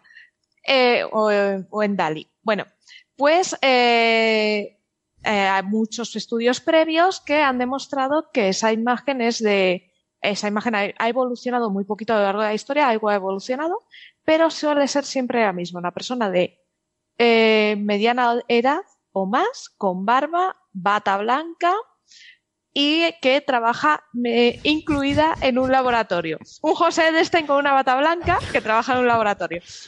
Algo así, pero no como José Destein, porque al principio se tenía en cuenta eh, el concepto de científico era alguien malvado, alguien frío, y José me encanta. Vos lo, conoces, a José? no sé qué pensaba cuando, Aristóteles y Genofonte tomaban ese vino que seguramente era malo en Atenas. No sé qué, opinión tenía uno del otro, pero de la maldad de José. Pero lo bueno del buen, malo parece gran bueno. Tipo, gran tipo, un gran tipo. Sí, sí, sí. Bueno, pues eh, estos son estudios que se llevan haciendo desde hace tiempo, ¿no? Y puede parecer trivial, pero no es así. Y aparte tiene muchas sutilidades, como vamos a ir viendo. Entonces, este equipo lo que ha hecho son dos experimentos con datos obtenidos de cuatro grupos, dos en el Reino Unido y dos en Estados Unidos. Lo que han hecho es un primer, eh, eh, los dos primeros experimentos independientes de cada grupo, eh, consistían en dar un listado eh, de, tipos de ciencia, de científicos, y que la gente los clasificara por eh, bondad o, ética y por nivel de inteligencia, de genialidad, ¿no? Entonces ahí se ve un poco cómo se clasifican los distintos tipos de, de científicos que además propuestos por la gente. Aquí, eh, aquí tenemos el primer experimento. El segundo experimento es cuál es tu concepto, cuál es el, prototipo de científico, ¿no? Y la gente siempre decía que el prototipo de científico era eh, un químico, un físico o alguien dedicado a la medicina. ¿Quieres, ver los de, ¿Quieres ver los de Stable Diffusion que me han salido? Sí, ¿qué te ha salido? a ver si lo comparto por aquí. comparto la pantalla. Este es el primero que sale. ¿Se está viendo? Sí. Eh, Oye, pues coincide, fijaos, coincide con la, con la idea. Esto iría un poco con el tema de científico malo, ¿no? Supongo. Sí. Vale. Em, luego, a ver si puedo cambiarlo aquí directamente. Ah, no, claro que este no es el teclado. Eh.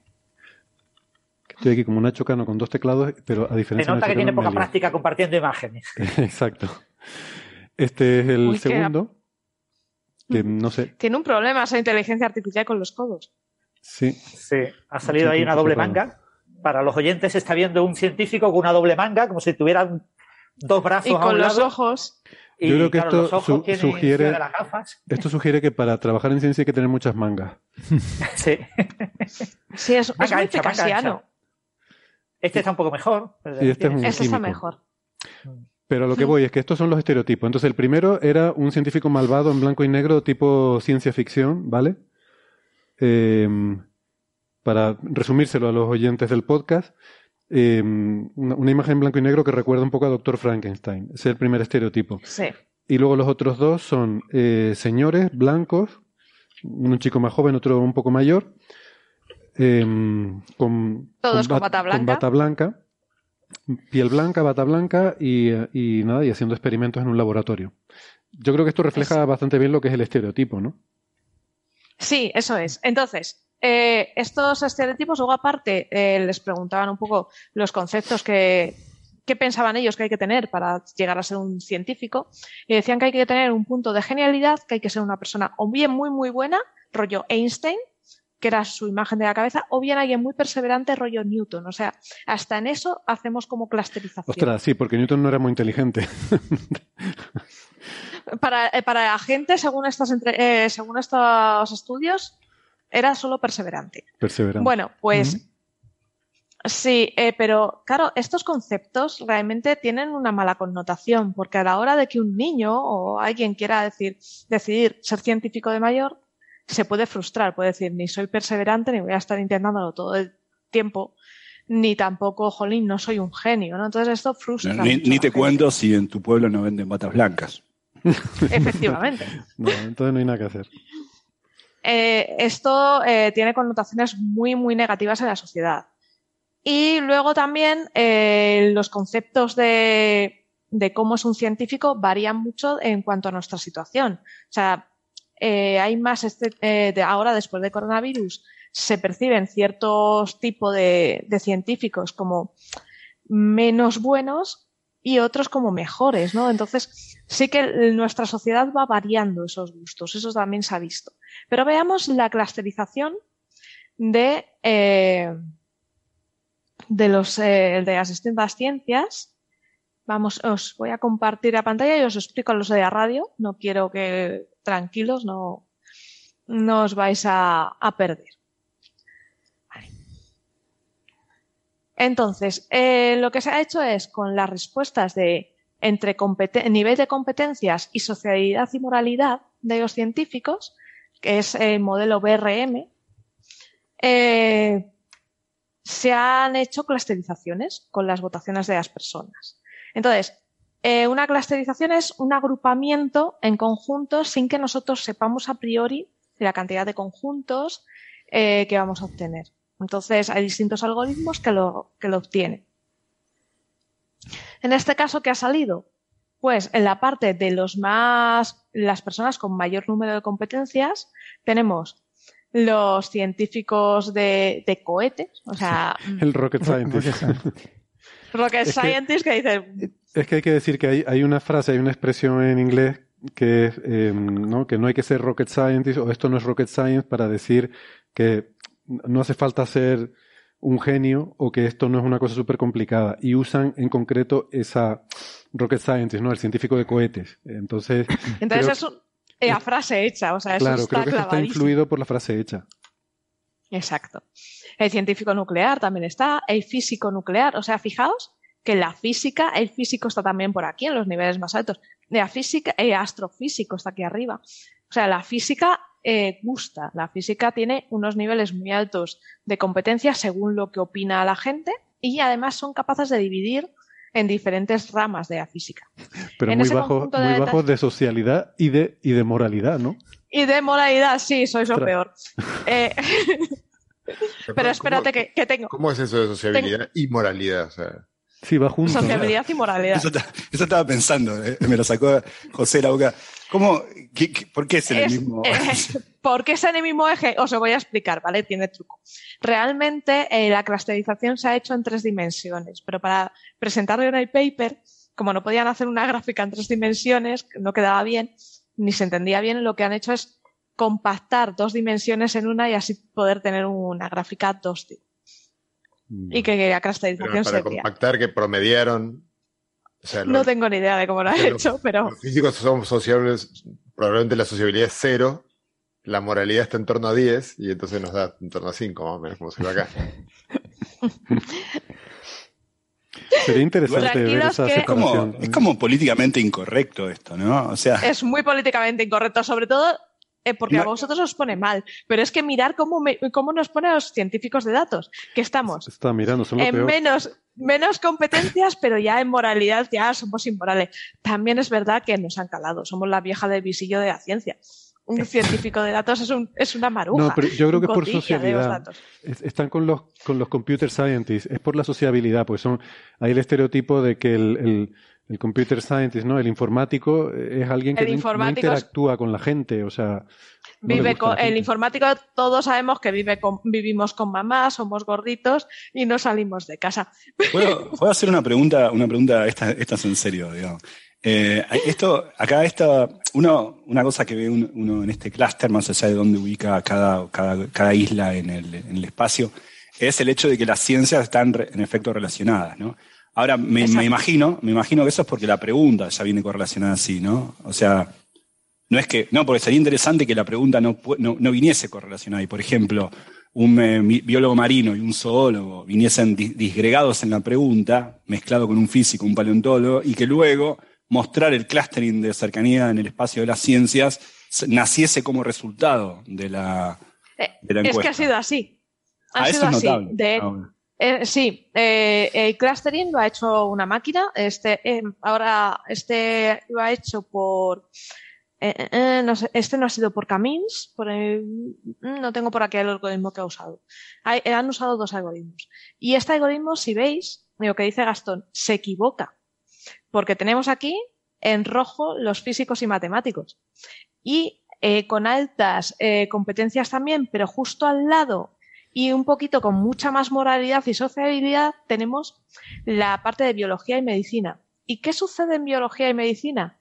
Pues que si nos fijamos, en el medio tenemos a los astrónomos. Ostras. ¿Qué dices? ¿Alguien se ha colado? Pues efectivamente. Eh, esto es lo que pasa. A ver, las clusterizaciones fallan a veces. Entonces aquí la clusterización ha sido incapaz de meter una pata ahí pero, pero fíjate qué curioso, pone separado, esto me llama la atención, pone separado astrofísicos y astrónomos. Y astrónomos, sí. Que en español creo que tiene cierto sentido, pero en el mundo anglo esa distinción no suelen tenerla muy clara. ¿No? claro, por lo general mis, amigos astrofísicos se dicen I'm astronomer, ¿no? Sí. Ah, sí. en el mundo ¿Sabéis lo que pasa? Que estamos hablando de personas que no tienen ninguna relación con la ciencia, entonces no saben de, ramas de la ciencia. Esto es lo que demuestra esto también. Eh, eh, los más altos en biología y medicina, en neurocientífico, en microbiólogo, en genetista, y todos están bastante bien eh, posicionados en, moralidad y, sociedad. el científico, el científico, perdón, perdón por esto, o sea, ya que hablamos de, políticamente correcto, y antes que o sea, José me conoce. Ya que, ya que me abren la puerta, me voy a la mierda, ¿no? el, científico de bata en el espacio, en el espacio de competencia, el neurocientífico es el que va primero. Este paper, no sé ni por qué estamos hablando de él. Ni ningún sentido. Yo veo un neurocientífico, algunos son muy serios, los que, pero otros, yo saco un revólver y lo pongo arriba de la mesa primero. Ay, Dios mío. Espérate, va, a venir Ignacio Crespo y, nos va a decir cuatro cosas aquí. Bueno, quizá él es uno de los serios. Ah, vale, así te cubre, así quedas bien, claro. Yo estaba, yo estaba pensando en José Ramón Alonso, que es un amor, o sea que. No, no, todo bien, todo bien. Fue, un chiste. no, no es que piense es un chiste, es un chiste. Amigos eh, neurocientíficos, no, no nos peguéis. Por cierto, eh, un detalle eh, para la figura, para los oyentes. La figura muestra números entre aproximadamente, en sociabilidad y moralidad, entre aproximadamente 4,2 y aproximadamente 6, y en competencia entre 5 y 6,5. y medio. La, la escala usada es entre 1 y 7, mm. con lo que 6,5 y medio es prácticamente el máximo, es un sobresaliente Hmm. Y eh, un, el mínimo que se están observando aquí son mínimos del orden de 4. 4 es aproximadamente un aprobado. ¿Vale? la mitad sería tres y medio. Entonces 4 es un aprobado. Es decir, que en ningún momento se considera a una cierta rama de la ciencia, a sus científicos como mm, e, en casos muy extremos, ¿no? De muy amorales, muy incompetentes, muy poco sociables, sino que todos tienen una eh, sociabilidad y moral y competencia media o alta o muy alta. Mm. Amorales no, en todo caso amorosos, es lo que, lo que hay aquí. Luego, si veis ah, en los que están más... Morosos porque con lo poco que ganan no les da para pagar la hipoteca, digo por eso. Una, una, ah, pregunta.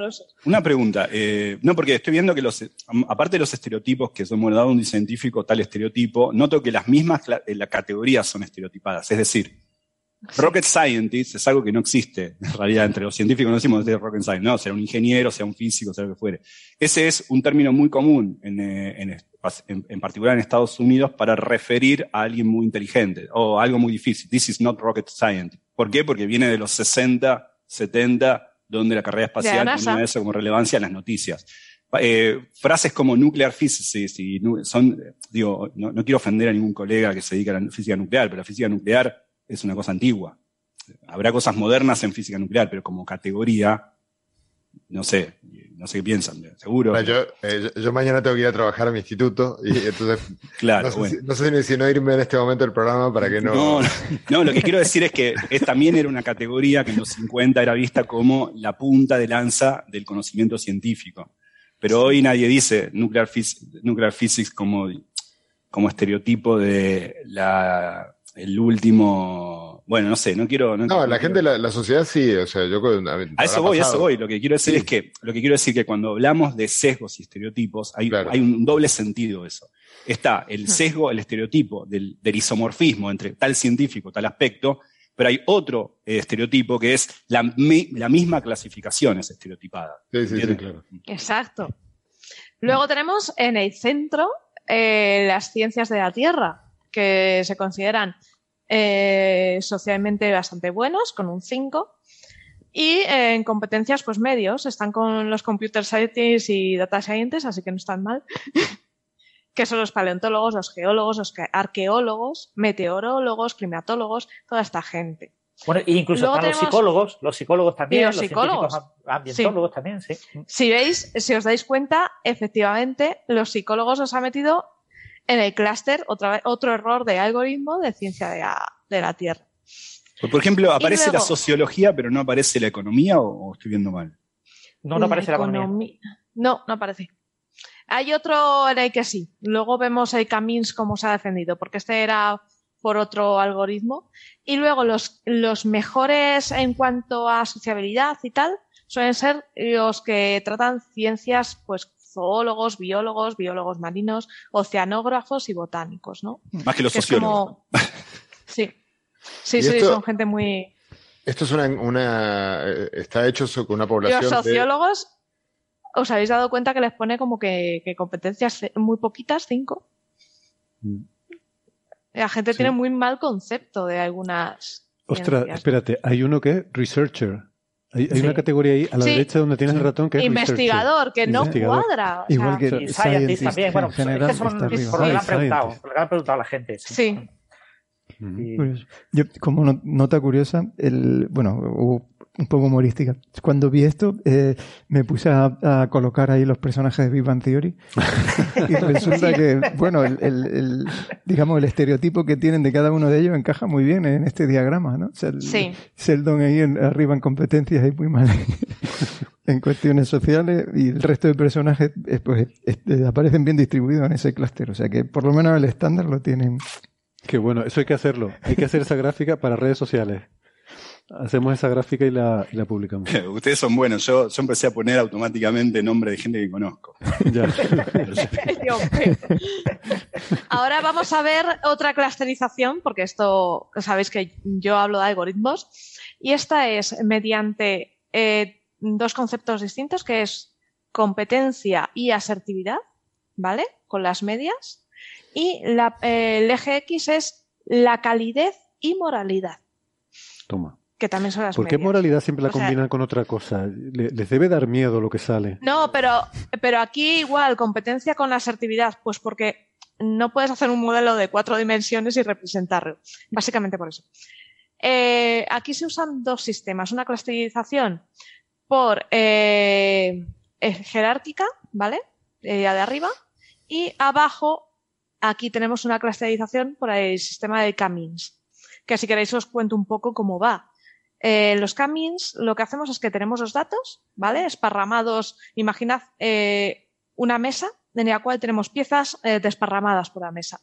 Y queremos hacer pequeños conjuntos, ¿no? Con las más cercanas. ¿Qué hacemos? Lo, primero que hacemos es investigar muy bien cuántos conjuntos queremos obtener, porque la clasificación es no conozco lo que el número de, de, conjuntos que voy a obtener.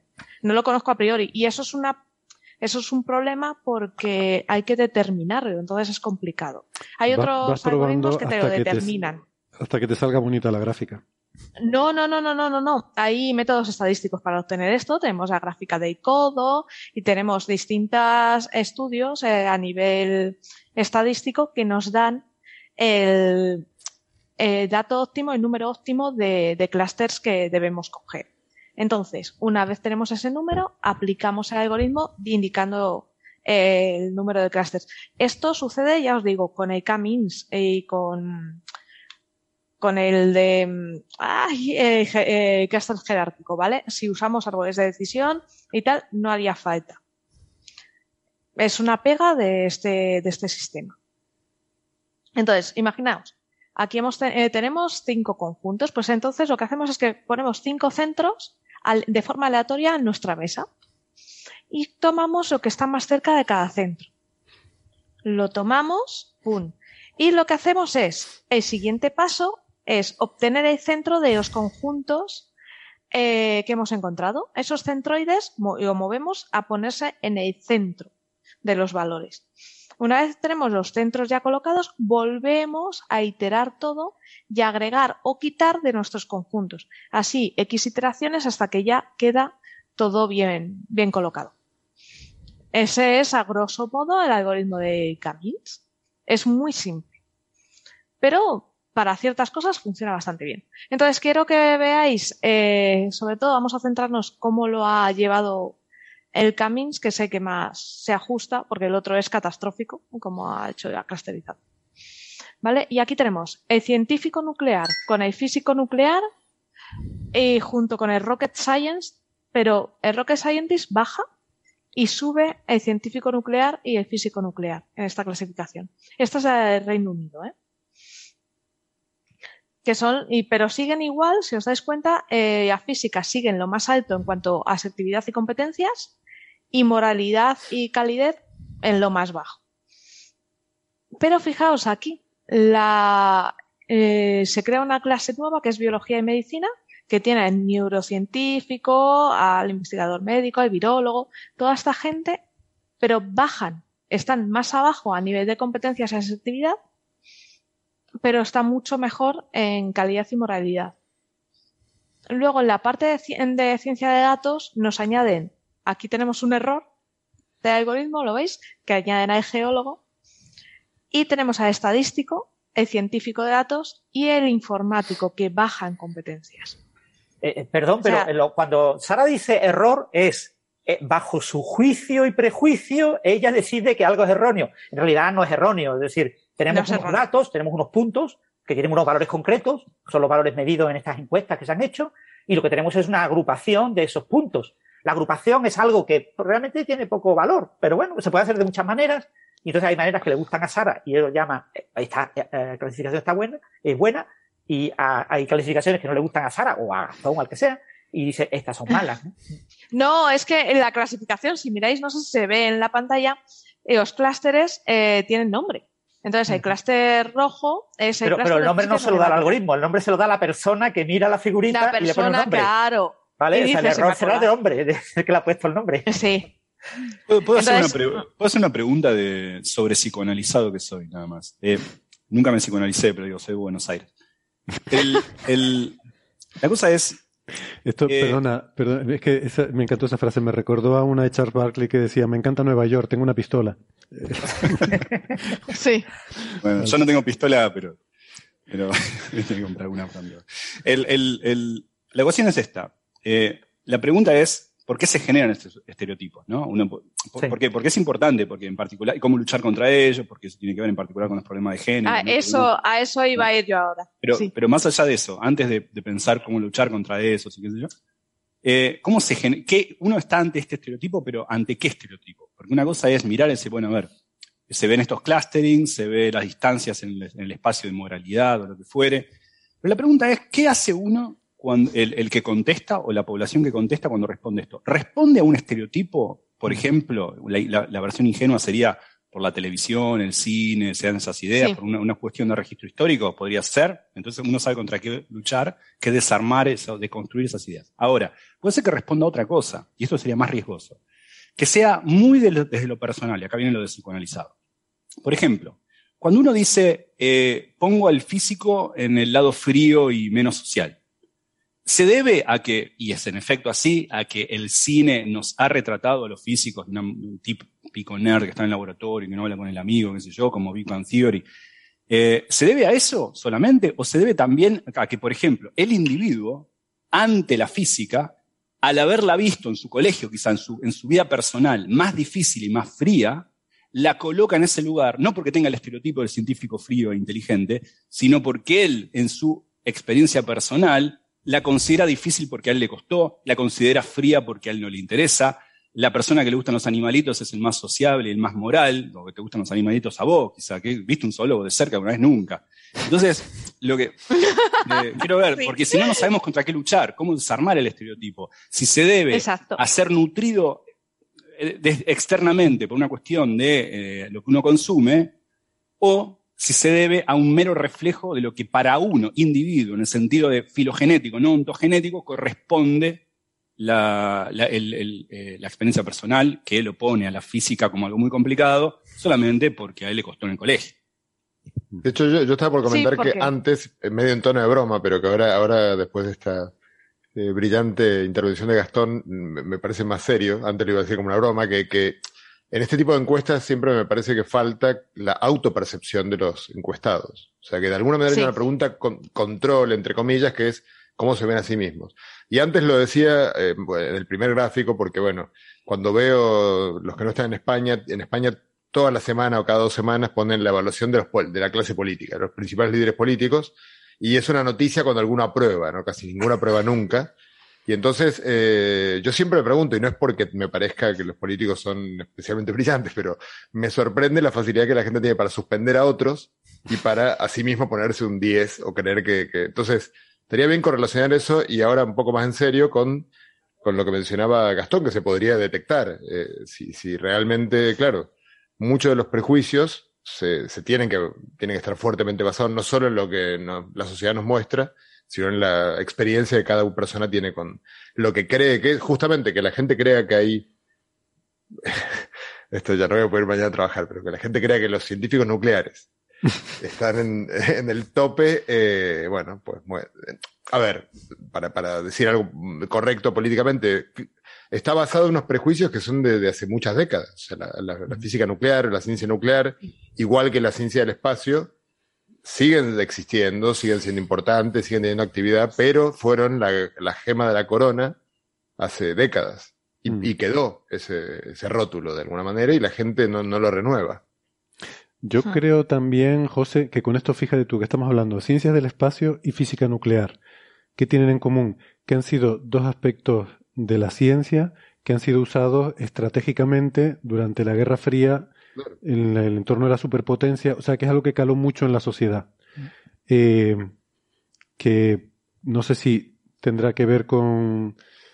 A lo mejor es casualidad, pero estamos hablando de, de las armas nucleares y de la carrera espacial, que eran como las dos puntas de lanza de la ciencia en el contexto estratégico de la Guerra Fría. Y quizás de ahí viene esa percepción social, ¿no? No lo sé.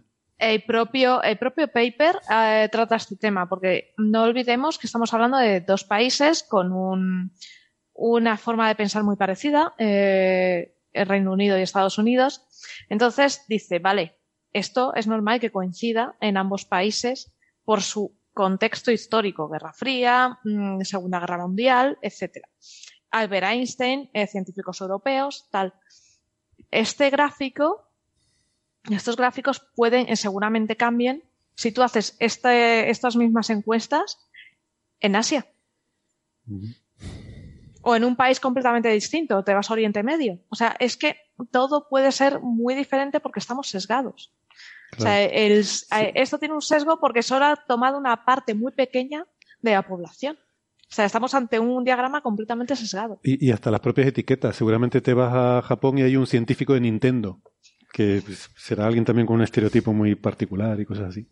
Uy, y, claro. ¿Esto se habrá hecho antes o después de la película de No mires arriba? Porque eso puede haber cambiado ahí algunas cosas. Y me falta un parámetro. Me falta el parámetro de sexy. De, de, sexy, sí, sí. No, pero esto, eh, la gráfica que os he enseñado antes se tomó después de la parte del coronavirus y hay una, había una gráfica de antes del coronavirus. Y se ve como hay, hay categorías que cambian. Mm. El virólogo pasa a, de ser en esta, por ejemplo, le veis que en sociedad está en un 4,75 y si vamos a la otra, en sociedad el virólogo se pone aquí. Mm. Se pone en un, supera el 5. Y el epidemiólogo le pasa lo mismo. Mientras que el, el investigador médico cae en mm. cuanto a moralidad. ¿Esto por qué? Porque cuando estuvimos en la, en la época de pandemia, la percepción de las personas era de el virólogo está luchando por ayudarnos y tal, pero jolín, el investigador va muy lento. No tenemos una vacuna ya, no podemos salir de casa. Y eso creó un sesgo que perdura hoy en día. Y fíjate que ha pasado dos años. Entonces, eh, lo que os digo, el artículo es muy interesante desde ese punto, de que ves cómo se mueve todo. De hecho, todo te lo explican. Y la verdad es que a mí me gustó mucho por esto. Pero eh, también tiene utilidades, ¿no? El conocer, ya no solo conocer cómo varía la opinión de la gente según nuestras vivencias y lo que sucede, y también por regiones, sino que también, imagínate, Imaginemos que tenemos que comunicar, eh, hablar sobre el cambio climático a la gente. Pues científico de medio ambiente, eh, si lo veis, está en un nivel muy bajo de competencias. La gente, sí, en sociedad y moralidad está muy alto, pero en competencias la gente que le ve como, ¿y este qué sabrá? Y esto lo que, lo que viene bien es para, con este mapa puedes decir, vale, voy a hablar a la población de cambio climático, me cojo a un científico ambiental que está muy bien de socialidad y en moralidad y que los datos, que hable de los datos un científico de datos que está mucho más arriba en competencias. Con este tándem tú consigues que la, las personas, la opinión pública, se fije en ellos y les presta atención. Entonces, ya con esto, a la hora de, publicar noticias científicas o, tratar con la población, puedes hacerte una idea de a quién van a tomar más en serio, a quién no, y poder hacer eh, grupos eh, multidisciplinares para conseguir llegar a la gente. Héctor, prepárate que en la próxima pandemia Ilia vas a ser tú. Sí, sí, o vais a ser vosotros. ¿Cómo? ¿Por qué? Ah, porque astrofísica está Gracias. Voy a hacer un comentario eh, hablando de cosas. Esto puede ser muy políticamente incorrecto. Uno lo puede hacer más dale, dale, dale, No, no, no, no voy a hacer nada políticamente incorrecto yo, solamente voy a contar que, en efecto, de hecho me sorprende esta. Si uno en un departamento de física, para hablar de un grupo más restringido, José sabe muy bien de lo que estoy hablando porque conoce los mismos eh, departamentos que conozco yo. Eh, uno intenta hacer una especie de clasificación de este tipo, solamente por cuestiones de saber lo que piensan los estudiantes, por ejemplo. Sobre subdisciplinas, imagínate lo que sería, sería una locura, ¿no? Pero esto está publicado, está bien, podemos arguir, por qué sería útil, qué sé yo, pero me parece, por supuesto, lo podría hacer uno peor. Hablando de estereotipos, podría, por ejemplo, hacer la dimensión de sexy, cuando sexy es uno y no estaría de acuerdo, pondría la química como un sexy, otro pondría, no sé, uno podría ser peor. Ahora, me acuerdo, que no sé si todavía existe, espero que no. Había un quiz online que se llamaba Prof or Hobo, no sé si lo conocen. No. Que era, no era tremendo, era fotos, era un quiz. Uno ponía clic, ponía Hobo o Prof. ¿no? Hobo es como una forma breve de decir de homeless. Entonces, era, ponía una foto de alguien y uno tenía que decir si era un, un profesor de física o un homeless. ¿no? Entonces cliqueaba Qué difícil. No, no, no, no, no, no conozco, no conozco a nadie. Esto es la época en la que yo era postdoc, no sé si existe todavía. pero si lo googlean no van a encontrar. No conozco a nadie que haya identificado 100% y no precisamente porque los hombres son gente con bata blanca. Em, entonces eso también tiene que ver, ¿no? Lo que uno percibe acerca de cómo, cómo se visten, como si es mujer o es hombre, y estaría bueno un poco ayudar a romper esos eh, estereotipos, ¿no? Eh, ayudarlos desde la ciencia se puede de alguna pequeña manera, pero no totalmente, ¿no? Por ejemplo, uno puede hacerlo diciendo, bueno, seamos más cuidadosos, a ver a quién le damos lugar como, como speaker de alguna de una colaboración o el porcentaje de gente dando seminarios o lo que fuere, en qué dan seminarios también, o sea, un, montón de cosas se pueden hacer, pero eso es lo mínimo porque somos una cantidad mínima de gente. Eh, en cuanto a, los medios de comunicación, sobre todo, también podrían tener en cuenta esas cosas, porque fíjate que los ejemplos que dio Sara son ejemplos de cómo llegar a la gente, que no es más que un eufemismo para decir manipular. En cambio, uno puede también pensar cómo llegar a la gente para cambiar algo, no para que llegue más un mensaje, sino también para que llegue otro nuevo. Por ejemplo, poner mujeres para que mostrar que la persona que te habla de ondas gravitacionales no es necesariamente un tipo con una barba así, que se parece a un linchera y que, y que tiene pedazos de, migas en la barba. ¿no? Ese tipo de cosas que, que, me parece que esto, en lugar de usarse solamente para llegar a la gente, que no me gusta el término, porque llegar a la gente es es convencer a la gente, ¿no? Es, es cómo penetra más un mensaje, es eso, ¿no? Es, es, para que me escuchen más el buen mensaje, no necesariamente es eso, es para que escuchen más el mensaje que querés dar. Entonces, en lugar de usarlo para eso, también a veces es lo contrario. No es para que llegue más un dado mensaje que querés dar, sino para que llegue uno totalmente distinto al que diste hasta ahora. ¿no? Que, que, el físico no sea un tipo que está descalzo. Yo detesto cuando hay alguien acá que va a un seminario descalzo. Me parece que no. Ponete unos zapatos. O sea, dejémonos de joder. Esa informalidad del científico me, la tengo atragantada.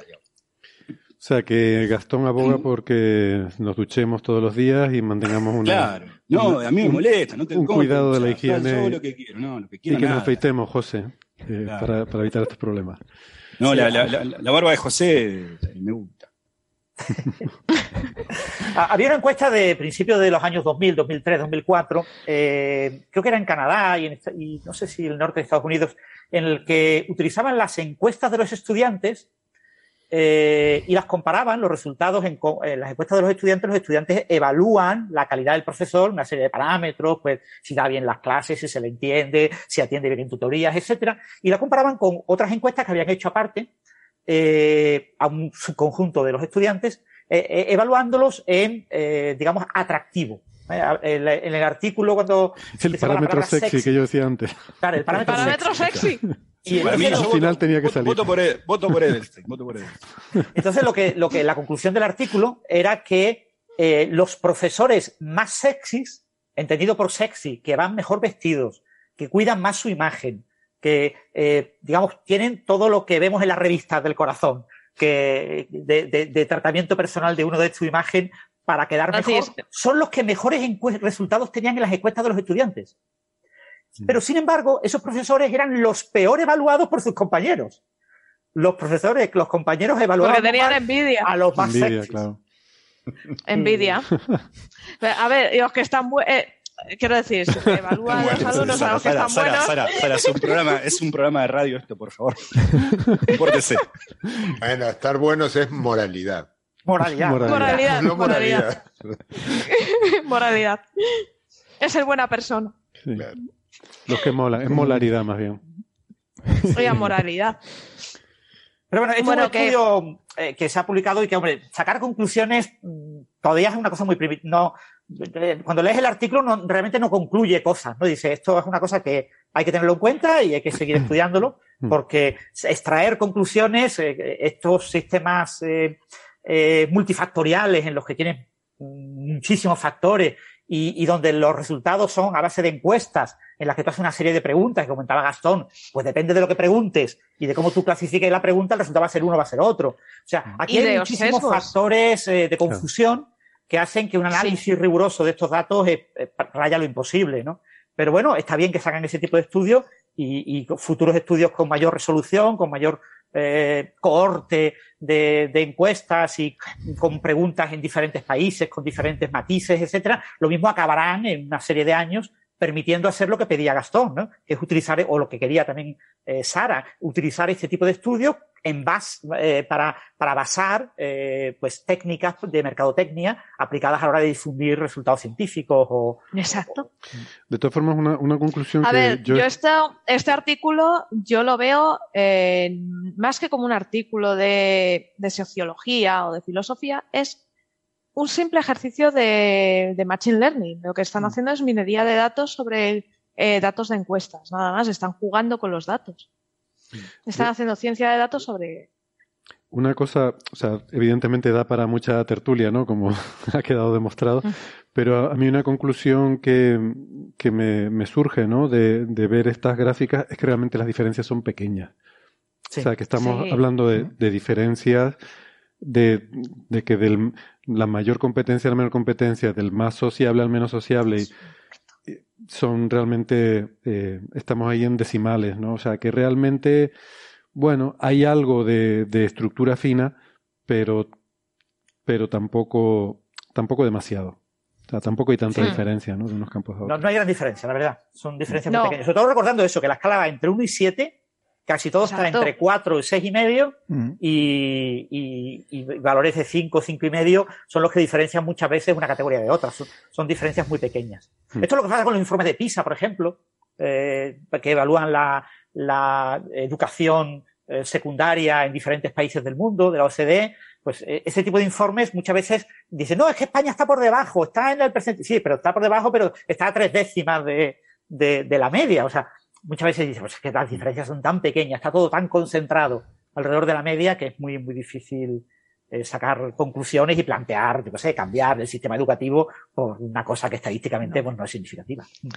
Es que hasta la propia gráfica, lo que dice Francis, tiene un sesgo. Y es que el sesgo es que está recortada. Que no tenemos una gráfica completa con el valor de 0 a 7, porque ahí ya se vería que está todo apelotonado. Mm. Bueno, pues vamos a ir pasando de tema entonces, porque que nos van a dar las tantas. eh, sí. José Alberto, ahora el James Webb ha observado evidencia de microcúmulos de acciones o de agujeros negros primordiales. Esto es, es una pasada, James Webb. Bueno, esto, a ver, tiene un poco que ver el artículo que vamos a comentar ahora es uno de los muchos que están saliendo últimamente y que creo que ya habéis comentado, ¿no? En, en, en, aquí en Coffee Break sobre eh, pues estas eh, galaxias a muy alto desplazamiento del rojo y con y con una eh, masa estelar, o sea, una, eh, un brillo anormalmente alto para la época en la que están formadas. Y la, que, las que refutan el Big Bang. Exactamente. Bueno, pues un poco, este, esta semana eh, ha habido varios artículos, aquí hemos, hemos destacado uno, eh, intentando, o sea, como ejercicio teórico, intentando buscar mecanismos para eh, aliviar esa tensión con, con, el, con el modelo estándar, eh, mecanismos que generen eh, más estructura a pequeña escala, en escalas de galaxias, para hacerlas más abundantes de lo que son en el modelo estándar, porque parece ser que es difícil, eh, a ver, no es imposible explicar, pero es, es, es complicado explicar, eh, sobre todo las luminosidades de estos objetos. Entonces, el artículo este que eh, proponen unos colaboradores de, la mayor parte son de Estonia. Sí, te, estoy viendo, además el, el, el, nombre es un poco curioso, el instituto, lo acabo de poner en el traductor de Google, la, el nombre del instituto es Instituto de Física, Química y Biología. O sea, de todo. Sí. Aquí en Esto el lo ranking, en la gráfica. En el ranking, de, de la gráfica, de, arriba, ¿eh? de... Ocupa toda la, toda la gráfica, sí. Y hay un investigador en este instituto en Estonia que se llama Juan Urrutia. Sí, eh, no le conozco. Sí, con, conozco el primer autor, a Gerd Hutzi, que este era, eh, estaba haciendo la tesis doctoral en la época en la que yo estaba de, de postdoc en el Max Planck en Alemania, entonces le, le conozco de esa época. Uh -huh. Y la propuesta, bueno, es, sencillamente intentar eh, buscar modificaciones a, a, los mecanismos que generan las fluctuaciones, o sea, eh, para añadir potencia, a añadir la posibilidad que haya más estructura en escalas de, de galaxias, básicamente. Eso, eso, esa es la idea, resumida. Eh, y ahora, ¿cuáles son los mecanismos que, que exploran?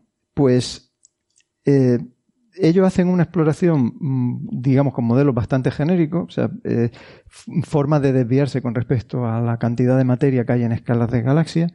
Y, luego, dentro de, eso, de esas desviaciones genéricas, pues consideran básicamente dos tipos de, de, de familias de modelos. Una es acciones y la otra es agujeros negros primordiales. O sea, dos mecanismos en los que tú puedes generar exceso de, abundancia de, digamos, de, de, halos, que los halos vienen a ser los, lugares donde se te van a formar la, halos de materia oscura, o sea, exceso de estructura en escalas de galaxias que luego den lugar a la, a la formación de estas estructuras.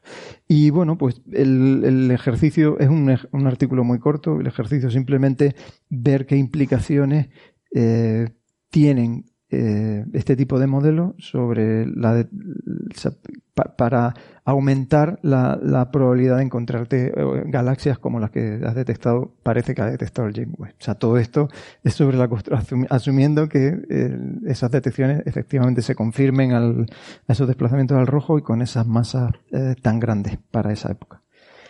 Y bueno, el, el ejercicio está interesante la conclusión básica de este estudio es que, eh, en principio, es, este tipo de modelos pueden ayudar, o sea, lo que hacen es aproximarnos, ayudar a explicar esa presencia de esos objetos anómalos, pero eh, que además se necesita un ingrediente adicional y es que eh, debemos tener un mecanismo muy eficiente de formación de, de, estrellas, esencialmente. Un mecanismo de formación estelar muy eficiente en una época tan temprana en el universo, cosa que es un poco eh, que entra en contradicción con, las medidas convencionales. O sea, digamos que no solamente necesitamos eh, las semillas, o sea, las, los halos de materia oscura sobre los que vamos a construir las galaxias, sino que además necesitamos que esas galaxias sean especialmente brillantes. Y para eso eh, bueno, pues necesitas un mecanismo de formación de estrella muy demasiado eficiente para lo que estamos acostumbrados en el universo más cercano. O quizás la galaxia está un poco más cerca de lo que pensamos. Exactamente. Es, lo que puede ser. Pero bueno, a ver, el, destacaba este, este artículo sobre, como digo, prácticamente que cada día hay un artículo relacionado sobre el tema, mm.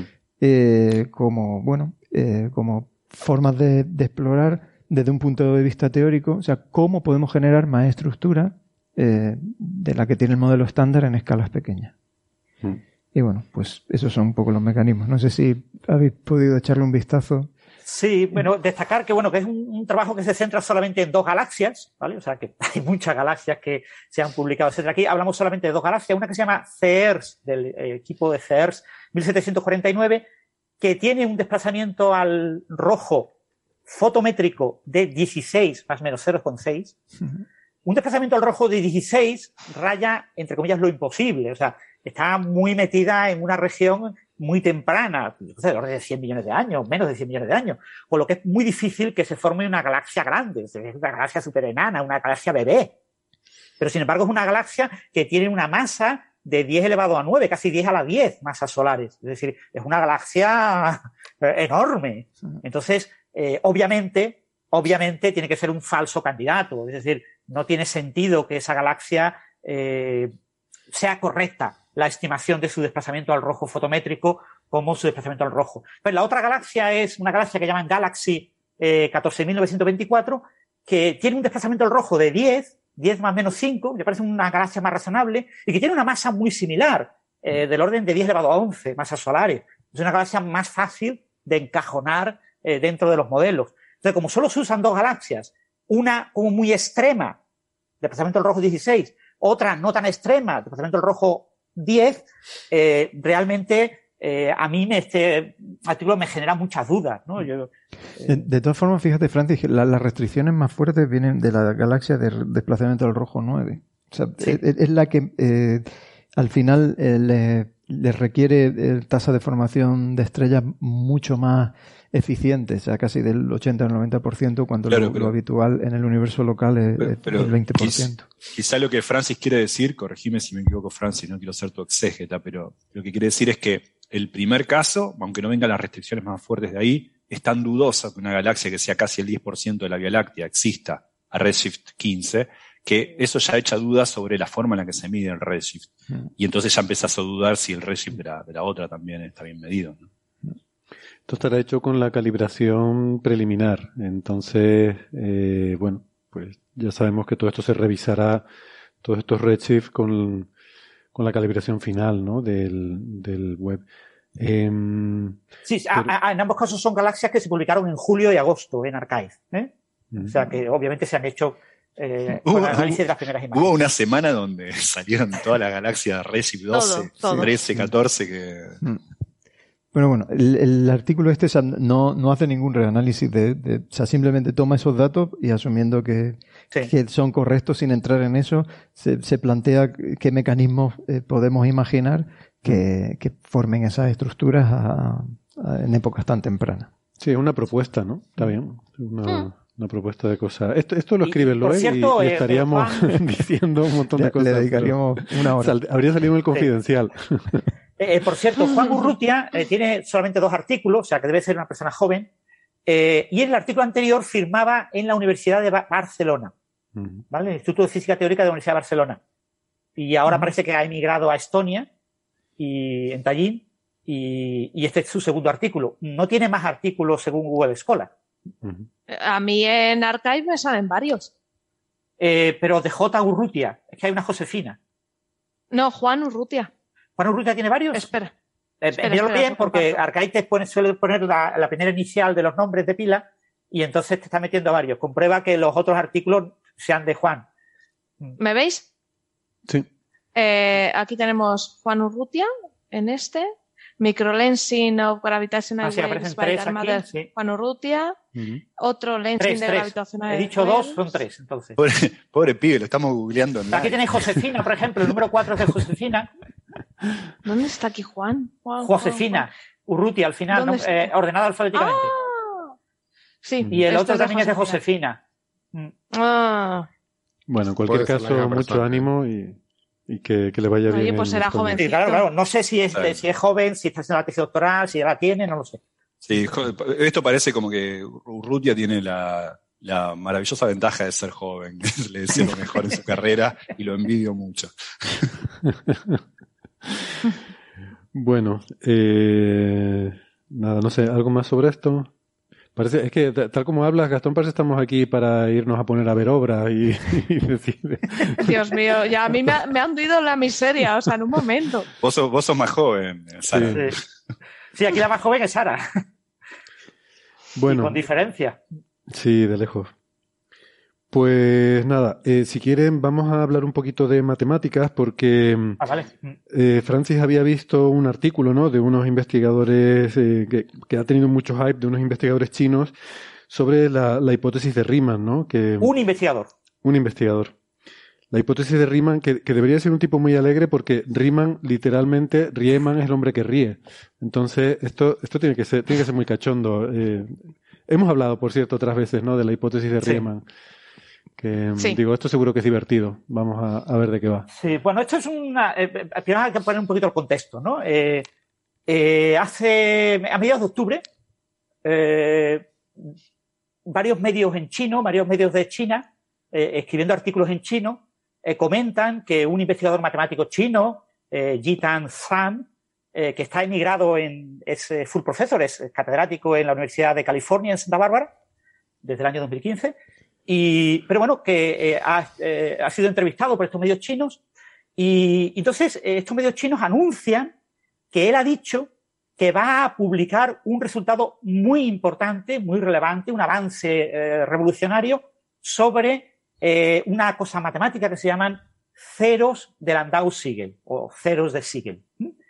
Y estos medios chinos sugieren, sugieren que este resultado viene acompañado de un gran, una gran noticia sobre la hipótesis de Riemann y sobre eh, la conjetura de los primos gemelos, de que hay infinitos primos gemelos. Eh, esto está en medios chinos, a mí me llega por Twitter, varias personas me preguntan, y yo digo, mira, yo es que la verdad no sé chino y, puedo confiar en lo que me traduce Google, pero yo confío que la traducción del chino al inglés de Google sea mejor que del chino al español. Pero en cualquier caso, eh, no tengo mucha información. Algunos medios, eh, sobre todo medios menores de comunicación, se hacen eco de estos artículos chinos y escriben en inglés noticias muy parecidas. Va a haber un anuncio súper revolucionario las primeras semanas de noviembre, va a haber un resultado espectacular. Vamos a estar aquí revolucionando los cimientos de este campo de la matemática, la teoría analítica de números. Eh, Sam, ¿por qué es famoso? O sea, ¿por qué es una persona a la que cuando escribe un, porque claro, mucha gente escribe resultados matemáticos sobre este tema y nadie le hace ni, caso, ¿no? ¿Por qué a Sam? Bueno, pues Sam es, eh, Perdona, Francis, es con ZH. ZH. Sí. Probablemente sea Chan, ¿no? O Chan, venga, Chan, vamos a decirle Chan. creo que sí, Vamos, no estoy seguro, no, no sé mucho de estas cosas, pero me parece que esa ZH suele. Nació en Shanghai, pero eh, emigró muy niño a Estados Unidos, se ha criado en Estados Unidos, eh, y él se llama a sí mismo Tom. Mm. Si quieres, Tom Chan, ¿no? es el nombre con el que se le suele conocer. Es uno de estos matemáticos eh, que existen, que publican muy poco. Extremadamente, tiene menos de 10 artículos publicados en revistas. Y, pero algunos de sus artículos ha generado un eco mediático increíble.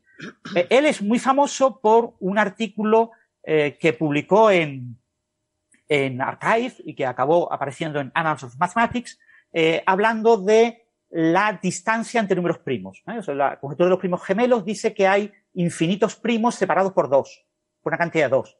Pero también hay conjeturas, la conjetura generalizada dice que tiene que haber también infinitos primos separados por cuatro, por seis, por ocho. Y él publicó un artículo en 2013 eh, en el que eh, eh, probaba que tiene que haber infinitos primos separados por menos de 70 millones. 70 millones. ¿Mm? Y dije, qué, barbaridad, ¿no? Porque eso es un gran avance en la conjetura de los primos gemelos. Bueno, pues porque empezó a haber un proyecto colectivo matemático, se llama Proyecto Polymath, es un proyecto en el que muchos matemáticos trabajan tratando de resolver una cuestión que era bajar esa constante de 70 millones todo lo posible. Y el resultado final es que se bajó a 246. Bueno, pues los dos líderes de ese trabajo polimaz colectivo de cientos de matemáticos, pero fundamentalmente liderado por unos poquitos, uno era Terence Tao, que ya era medalla Fields en el año 2006, y el otro ha sido la medalla Fields de este año, una de las medallas Fields de este año, James Maynard.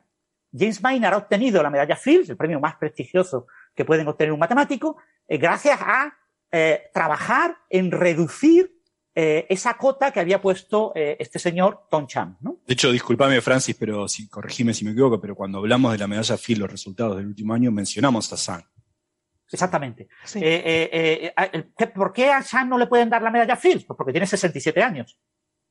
¿Vale? y en 2013 tenía más de 50 y tienes que tener menos de 40 para recibir la medalla Fields. Pero en algunos medios chinos, en algunos medios chinos se ha considerado que Chang era el que la merecía. La verdad, Chang es el que tiene que recibir el premio. Sí, está emigrado en Estados Unidos, lleva toda la vida en Estados Unidos, no ha hecho nada con China, pero viene también cuando a China a dar una charla en chino, sabe chino, hmm. entonces es un modelo nuestro. Y, pero, perdona, eso pasa en todos los países. En todos los países, ¿eh? España el primero. Claro. Eh, entonces, eh, eh, ¿Qué pasa eh, en concreto en este trabajo con los números de Landau-Siegel? Lo que pasa es que Chan publicó un artículo en 2007 en Archive que no ha aparecido en ninguna revista porque eh, se ha demostrado, bueno, perdón, no se ha demostrado, hay fuertes indicios en foros, en redes sociales, etcétera, de que tiene errores. Ese trabajo de 2007 sobre ceros de Landau-Siegel tiene errores propio Terence Tao dijo que el lema principal, el lema 7 o así, eh, del artículo, que él no lo entendía bien y que creía que faltaban argumentos. Después, otros expertos en teoría analítica de números han eh, encontrado eh, defectos en los argumentos en varios de los lemas. Nada de esto está publicado en revista, ni el artículo de Chan, ni ninguna de las críticas a ese artículo. ¿vale? Esto ha pasado y se ha dicho, bueno, Chan eh, metió la pata, pues ya está, hacemos, eh, eh, cubrimos un velo, lo, lo, lo, velamos y no hablamos más del tema. Pero claro, ahora resulta que anuncia que va a sacar un artículo en noviembre en la misma línea, en ceros de Landau Siegel, ahora explico lo que son, y claro, esto y podría ser revolucionario. Entonces, claro, la tensión se mezclaba ¿no? en, los círculos de matemáticos aficionados al tema de la teoría analítica de números, eh, había una tensión ambiental en muchos foros, en, Reddit, en, en Math Overflow, la gente estaba comentando, ¿qué puede haber descubierto? ¿Qué técnicas? Uy, seguro que va a ocurrir como pasó en el 2007, que se va a volver a cometer un error. Tiene 67 años, no tiene mente fresca, seguro que va a fallar en algún sitio. Son demostraciones siempre muy difíciles. Se anunció que el artículo tenía más de 100 páginas, ha tenido 111. Entonces, eh, eh, eso, si tomamos un poco cuál era el contexto, ¿no? El contexto era, eh, se esperaba un gran, una noticia, un bombazo de noticias, ¿no? Claro, al final la noticia pues no ha sido para tanto. Bueno, ¿y qué son estos de los ceros de Landau-Siegel? Bueno, los ceros de Landau-Siegel vienen, están relacionados con la hipótesis de Riemann. La hipótesis de Riemann es una hipótesis que eh, nos habla de las propiedades, eh, de ciertas propiedades que tiene una función, que es la función z de Riemann, que se define con una serie, eh, con un sumatorio infinito de términos, que son uno partido un número natural elevado a la variable de la función. La variable es una variable, de variable compleja. La, función z de Riemann fue descubierta por Euler en 1737, pero se vuelve famosa con el trabajo de Riemann a finales del siglo XIX. Y, lo que hace básicamente Riemann es cambiar la variable real de un número real por un número complejo. Y eso enriquece toda la matemática que hay alrededor de la función y nos permite hacer cosas con la función que no podemos hacer con variable real. Es una de las cosas maravillosas de la variable compleja. ¿eh? En variable compleja todo es mucho más fácil.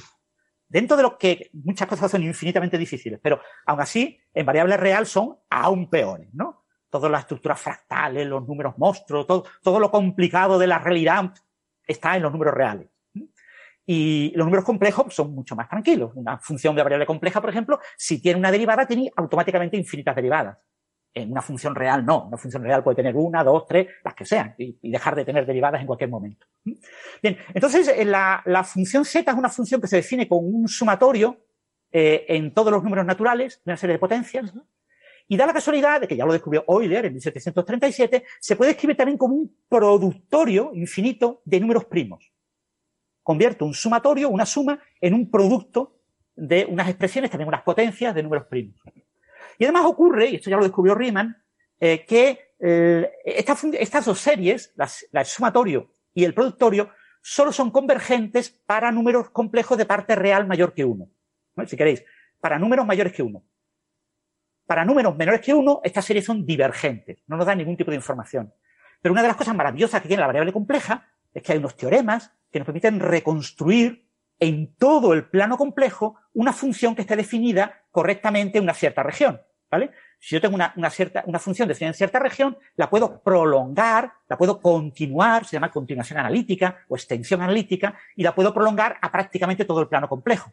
No siempre las propiedades que tiene la función en esa pequeña región eh, se preservan cuando las tiendo todo el plano complejo, aparecen pues pequeñas dificultades, aparecen polos, aparecen eh, ramas, aparecen pequeñas dificultades matemáticas, pero en general siempre puedo extenderlo. Entonces lo que nos eh, descubre Riemann es que hay, se llama la ecuación funcional.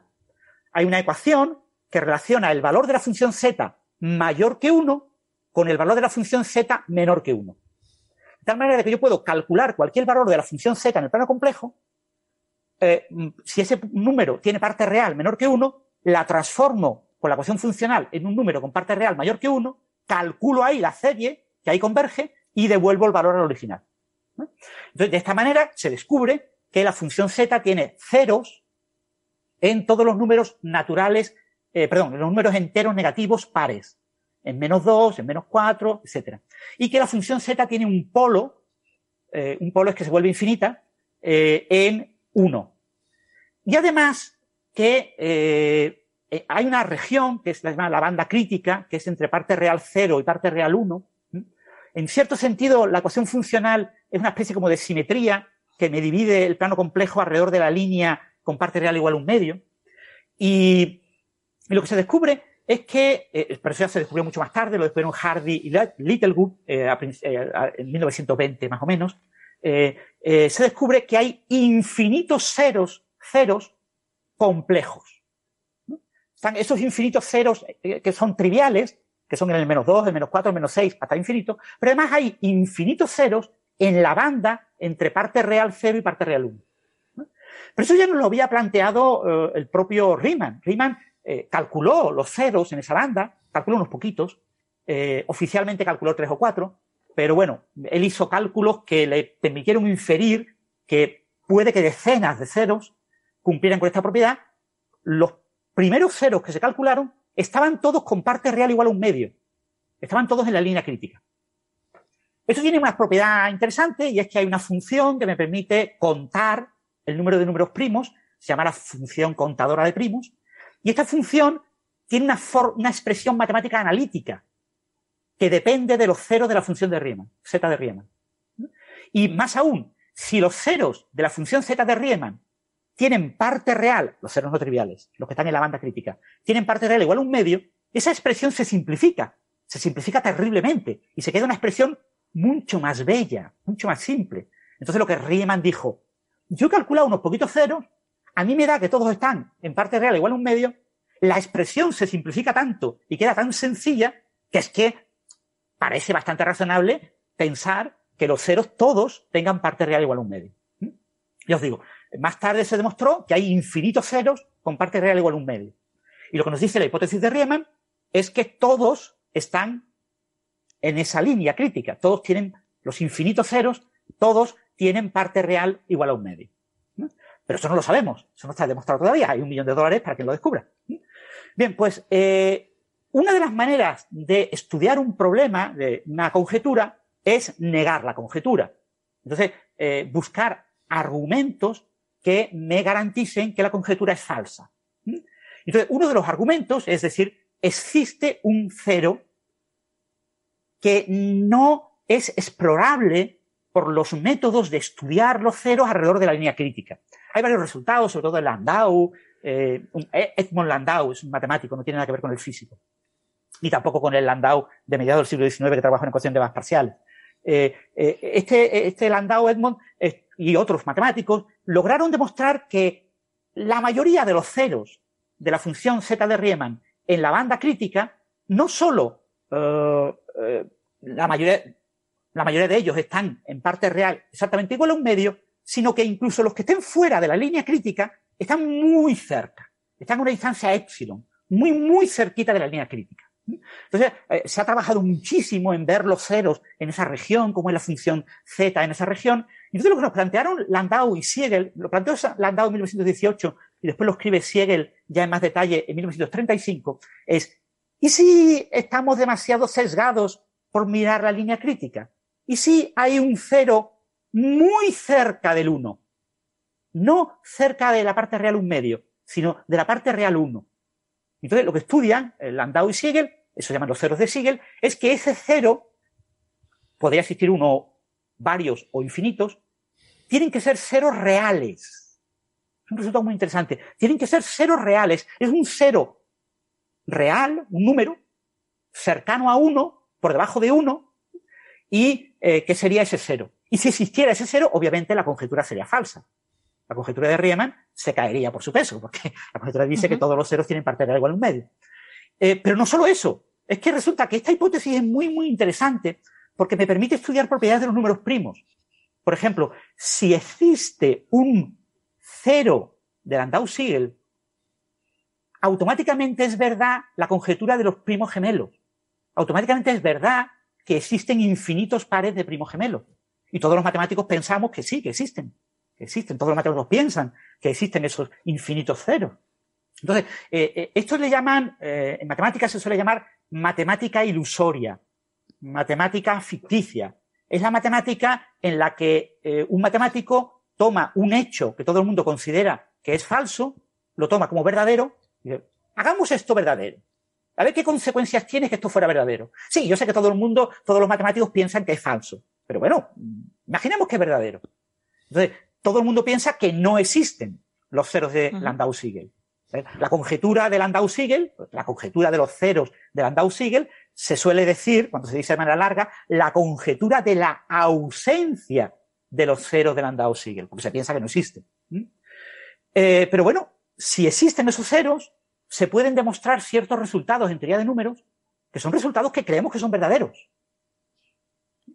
algo realmente curioso. Es decir, si estos resultados que creemos que son verdaderos fueran falsos, entonces eh, no existirían estos, estos ceros, que creemos que no existen. Siempre en la matemática las implicaciones hacia adelante y hacia atrás siempre son complicadas. Entonces, claro, yo tengo los, los ceros de Landau-Siegel son ceros reales que están muy cerca del 1. Y, pero ¿eso los tiene la función z? No. La función z no tiene ceros de Landau-Siegel. ¿eh? Que nadie eh, se eh, lleve las manos a la cabeza. No, no tiene, no tiene cero. Lo que hay, esos ceros son interesantes en una generalización de la hipótesis de Riemann. La función z de Riemann eh, se define como un sumatorio. Y pues ese sumatorio fue estudiado por Dirichlet, el gran matemático de la primera mitad del siglo XIX, eh, sobre 1830 y tantos. Eh, y él generalizó ese sumatorio, es decir, el sumatorio de la función z de Riemann es sumar 1 más 1 partido 2 elevado a s más 1 partido 3 elevado a s, pues eh, Dirichlet dijo, bueno, ¿y por qué no metemos un carácter? ¿Por qué no le metemos algo? Vamos a poner sumatorio de g, una función de 1, más esa función g de 2 partido 2 elevado a s, más esa función g de 3 partido 3 elevado a s, etc. Entonces define una nueva función que tiene una serie, igual que la función z de Riemann. Esas funciones se llaman funciones L de Dirichlet. Quizá, perdón, perdón, Francis, quizá eh, habría que decir lo que es un carácter, ¿no? O sea, es como, como bien explica Francis, es como Dirichlet deformó la sumatoria de Riemann, pero eh, como que cada coeficiente de la potencia n a la menos s, donde s es 0, 1, 2, 3, 4, le puso en lugar de un 1 un peso, un coeficiente. Y eso es un carácter. Y un carácter es asumir a sí mismo una función que tiene ciertas propiedades. Propiedades muy simples, multiplicativas, que que si uno le evalúa en la suma de números es el carácter de cada uno de los números multiplicados, eh, propiedades de Por cierto, Gastón, perdona, y sigues ahora. Eh, el, carácter es una función de los números enteros, del 1, el 2, el 3, en un número complejo. Es una función de los enteros en un complejo. Continúa, Gastón. No, no, eso quería decir, solamente para dar un sabor de que era un carácter. Es a su vez una función con ciertas propiedades, que también sabemos, y quizás esta es la propiedad más importante que tienen, es que tienen los ceros, y eso lo sabemos, de tal lado. O sea, tienen uno sabe de qué región están sus ceros. Por eso eh, Dirichlet definió esta función, porque como la discusión sobre la función z de Riemann es dónde tiene ubicados sus ceros, tenía sentido deformarla con algo cuya ubicación de los ceros conoces. Eso nada más que eso. Sí, los caracteres son funciones periódicas, eh, tienen la propiedad multiplicativa que acaba de comentar Gastón. Eh, el, carácter eh, de n multiplicado por el carácter de m es el carácter de n por m y tienen, y son periódicos. Tienen un periódico eh, tiene el carácter de n es igual al carácter de n más un cierto periodo, d, que se llama el módulo. Entonces el carácter tiene módulo. Los, caracteres hay diferentes tipos. Los caracteres más parecidos a los que dan la función z de Riemann se llaman caracteres principales y, son casi, solo pueden valer uno, el valor 1, y o 0. Y, bueno, eh, tienen una, función L muy parecida a la función z de Riemann, eh, por ejemplo, que tiene un polo en S igual a 1, en el número 1, tienen un polo, igual que la función z de Riemann. Pero en general interesan los caracteres que no son principales, que los hay primitivos y no primitivos. Ya os digo, esto, esto está muy trabajado. Estamos hablando de cosas de, muy relevantes a, principios del siglo XIX porque te daban propiedades sobre los números primos y sobre secuencia de números enteros. Bien, pues el... Eh, es decir, bueno, pues entonces, eh, eh, ¿de qué va todo esto? Pues esto va en que eh, si existiera un cero de Landau-Siegel, que es un cero real de una función L, una función L de Dirichlet, que en el polo, eh, perdón, en, S igual a 1 no tiene un polo, sino que tiene un valor finito, de hecho ese valor es positivo, ¿eh? Eh, entonces tiene la función tiene en valor 1, L de 1, una función L que está definida por su carácter, que tiene un valor mayor que 0 en ese punto, si esa función tiene un 0 muy cerca de 1, ¿qué tiene que pasar? Pues si yo tengo un valor positivo y tengo que tener un valor exactamente igual a cero, muy cerca de 1, y tengo un valor positivo en 1, la pendiente, la derivada tiene que ser muy grande. Es una función de variable real que tenga una pendiente muy grande. Bien, pero hay unas cotas, hay muy poquitas cotas, ¿eh? Pero hay algunas cotas a la derivada de la función L en el punto 1. Entonces, la derivada no es tan grande. No es tan grande que si se pudiera demostrar que el valor de la función L en 1 es mayor que una cierta magnitud, es decir, si el valor de la función es suficientemente grande, como su derivada no es demasiado grande, tengo garantías de que en una región alrededor del 1 no hay ningún cero. Y por lo tanto podría demostrar la conjetura de los ceros de Landau. La cota buena, la cota FETEN, con las cotas que tenemos ahora de la derivada, ¿eh? porque las cotas de la derivada son mucho más difíciles que, eh, de obtener que las cotas de la función, es que si eh, la función eh, L en el punto 1 eh, tiene un valor mayor que el inverso del logaritmo del módulo del carácter. ¿vale? O sea, el carácter es una función periódica, pues cogemos ese periodo, le calculamos el logaritmo, lo invertimos, eso me da un número, pues si mi valor ahí es más grande que este, este número, automáticamente eh, puedo garantizar que en una región muy cercana al 1 no hay ningún cero y puedo garantizar que ya no va a existir ningún cero del Landau sigue. Entonces, hay un interés por tener cotas del valor de la función L en 1. Ya os digo, cualquier persona que esté escuchando esto, que sepa un poquito de matemáticas, de derivadas y todo esto, dirá, pero qué tontería me están diciendo, qué fácil, yo cojo una, calcular una función, cuánto vale en uno, y hacer un desarrollo en serie de Taylor local, parece trivial. No, no es nada fácil, porque estamos justo en esa frontera en la que la serie deja de ser convergente. La serie que define la función es convergente para parte real mayor que uno. En uno hay que hacer la continuación analítica y la relación funcional me dice lo que pasa justo debajo de uno, porque me transforma lo que hay encima a lo que hay debajo. Pero ¿qué pasa en uno? Pues no es nada trivial. Bueno, no es nada trivial en el sentido de que llevamos más de 100 años tratando de descubrir lo que es y todavía no tenemos ni idea. ¿vale? Y, se, han publicado literalmente cientos de artículos sobre esto, si no miles. Entonces, eh, el, nuevo trabajo de San eh, lo que nos hace es darnos una nueva acotación del valor de la función L de Dirichlet para un cierto tipo de caracteres, no para cualquier carácter genérico, eh, en 1. Y este es el mismo resultado que ya publicó en 2007. Lo que publicó en 2007 era una potencia de este tipo. Era que la función L en 1 era mayor, no recuerdo las, las, potencias, pero algo así como 1 partido el logaritmo del, del, módulo elevado como a 37 por 1 partido el logaritmo del logaritmo del módulo eh, elevado a otra potencia. sí, era mucho, era mucho más complicada que esta, esta es como más, más concreta. Claro, entonces, una de las cosas que decía San en aquel artículo de 2007 es, bueno, la parte del logaritmo, logaritmo de D se puede eliminar, probablemente con argumentos técnicos acabará siendo eliminada, ¿no? Lo importante es la potencia. Pero ahí había un error, ¿vale? Hubo, hubo errores en esa demostración y la demostración era incorrecta. Que pasábamos de una potencia pues del orden de treinta y tantos y, y ahora ha publicado un nuevo artículo. Y en el nuevo artículo que ha publicado, de 111 páginas, juega, yo me lo he leído, pero no me he enterado muy bien de los detalles de los argumentos, porque muchos argumentos requieren conocimiento bastante avanzado en este campo. Y, bueno, yo no, me dedico a esto, entonces, eh, pero me lo he leído para ver un poco cuál era el feeling, ¿no? Para ver si, para ver cómo, cómo iba, qué argumentos eran. Entonces va jugando con potencia, ¿no? Diciendo, el argumento no sé qué del lema, no sé cuánto, no sé qué, acota por 10 elevado a menos 37. Pues tenemos otro que acota por 10 elevado a menos 114. Por otro por 800, no sé qué. Y así acaba con una potencia y dice, el valor de las funciones de eh, L de Dirichlet en 1 es mayor que 1 partido el logaritmo del módulo elevado a 2022. Fijaros, 2022. Estamos en el año 2022. Eh, parece que ha forzado el número para que la potencia coincida con el año.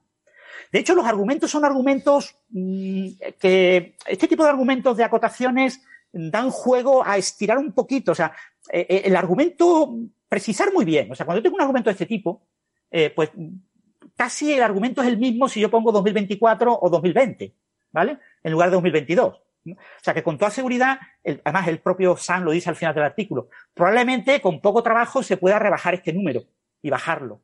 probablemente él ha forzado que aparezca el número 2022 para que coincida con el año. ¿eh?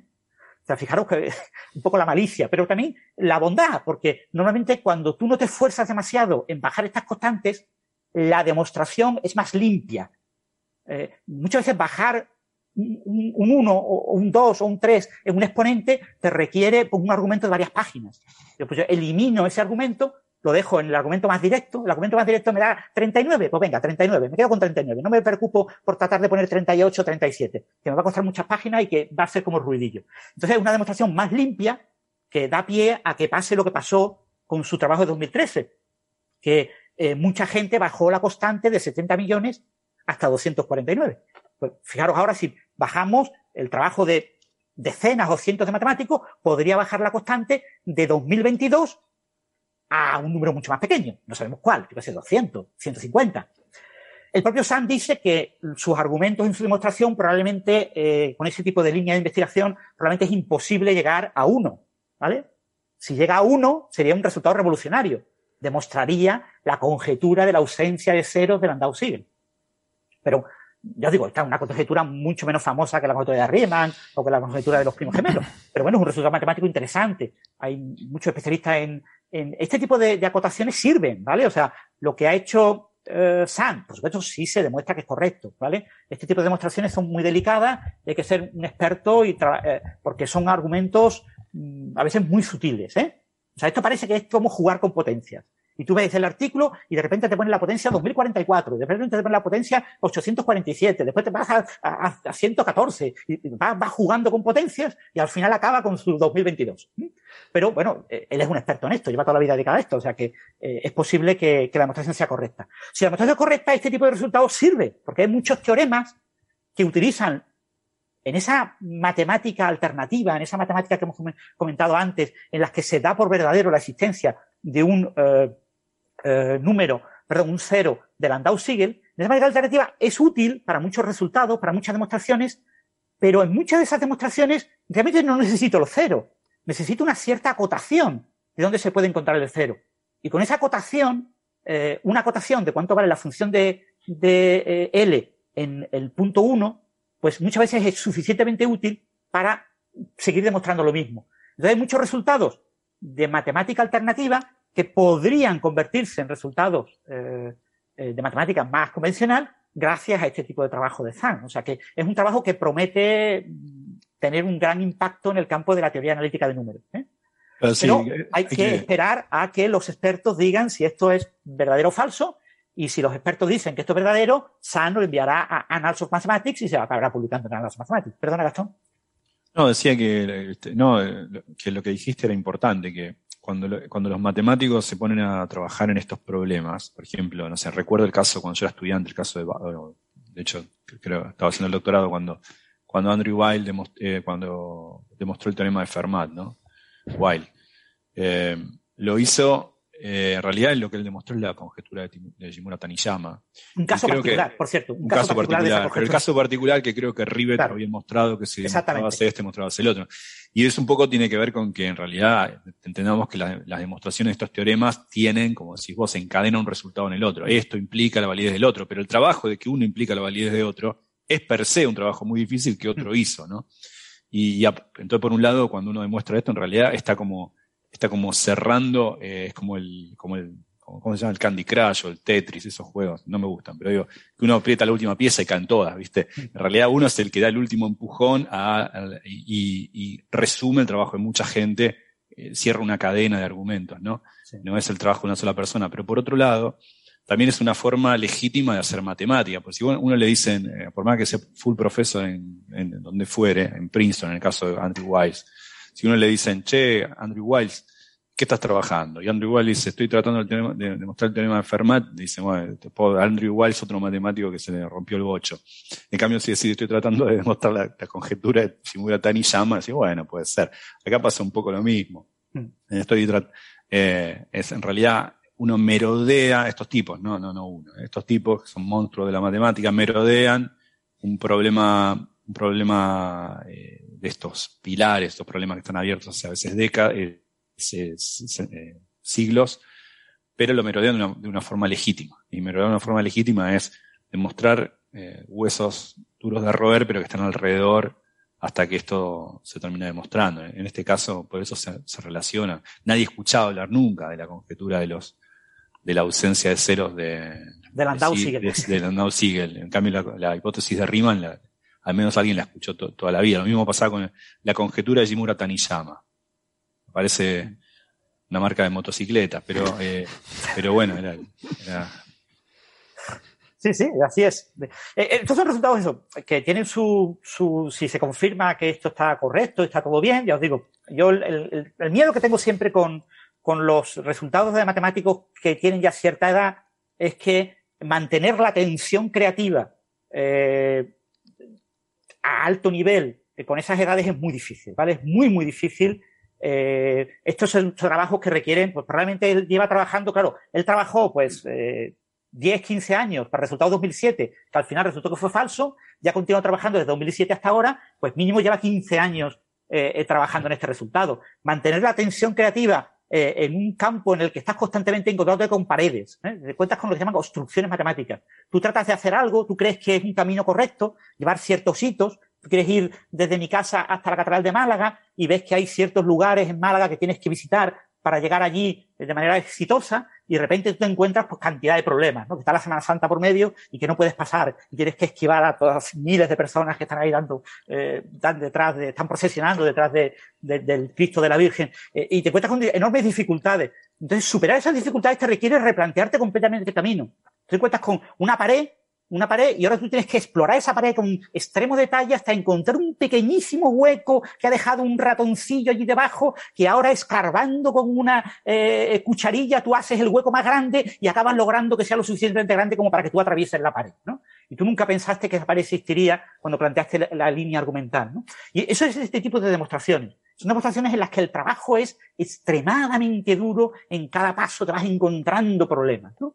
Entonces, eh, eh, o tú acabas teniendo un resultado, tú has sufrido tanto para obtener ese resultado que muchas veces tú crees que es más correcto de lo que después es. Cuando la gente empieza a seguir tus pasos poquito a poco y decir, ah, ahora, voy, a tener que ponerme a escarbar con la cuchara, como ha hecho este hombre, eh, eh, ese agujero del ratón para conseguir pasar yo a través, ¿no? Eh, pero bueno, tengo, sé que existe, sé dónde está el agujero del ratón, o sea, que escarbarlo es más fácil. Y uno empieza a escarbarlo y te das cuenta que la cuchara se te rompe, ¿no? Y siempre se te rompe la cuchara y no puedes hacer el agujero más grande y entonces se te cae todo el argumento. Entonces eso es lo que tenemos que esperar ahora que ocurra que matemáticos, hay muchos matemáticos trabajando en esto, que eh, eh, profundizarán en esta demostración por la fama que tiene Sam. Eh, una demostración de este tipo que publique, que publique yo, pues nadie la lee. Pues tontería, este, no sabe nadie quién es. Pero o sea, una persona, o Chan, es una persona muy famosa. Entonces, eh, eh, mucha gente la va a estudiar y en los próximos meses, puede que en el próximo año, sabremos si es correcta o no y, y, ya os digo, caso de que sea correcta, seguro que se publica en la mejor revista de matemáticas. Es un plomazo, es un plomazo ese, ese, tipo de demostraciones, no solamente por ser largas, sino por la estructura que tiene. Tiene sí. una estructura en la cual al principio recolectan un montón de resultados, de los cuales hay que ser un experto ya solamente para conocerlos y para entender los enunciados. Después se empiezan a separar en casos. Dice, bueno, a ver, podría estar esta posibilidad, esta posibilidad, esta posibilidad. Va caso por caso. Y cada uno es, es, es, una, es una cosa sisífica. O sea, uno va, vuelve, va de vuelta, vuelve, va. La... Y aparte, y encima, bueno, en este caso en particular yo no entiendo nada, ¿no? Yo sé la definición de lo que es un carácter porque se usa mucho en teoría de cuerdas, sí. teorías, pero, pero obviamente yo ni siquiera soy matemático, yo soy un, un desastre. Ni siquiera intento, pero digo, eh, cuando uno mira la estructura ya es cansador, incluso se proyecta siendo un experto, debe ser cansador para un experto también. Sí. Ni siquiera soy matemático. No digo que ya, ya me estoy viendo que la portada de este episodio va a ser una legión de matemáticos armados con cucharas en medio de una procesión de Semana Santa. Sería un bonito prompt para, eh, para Dali o Steve. Mira, a ver, mira a ver si Dali sí. saca algo. No sé si allá conocerá voy, la Semana allá Santa. voy.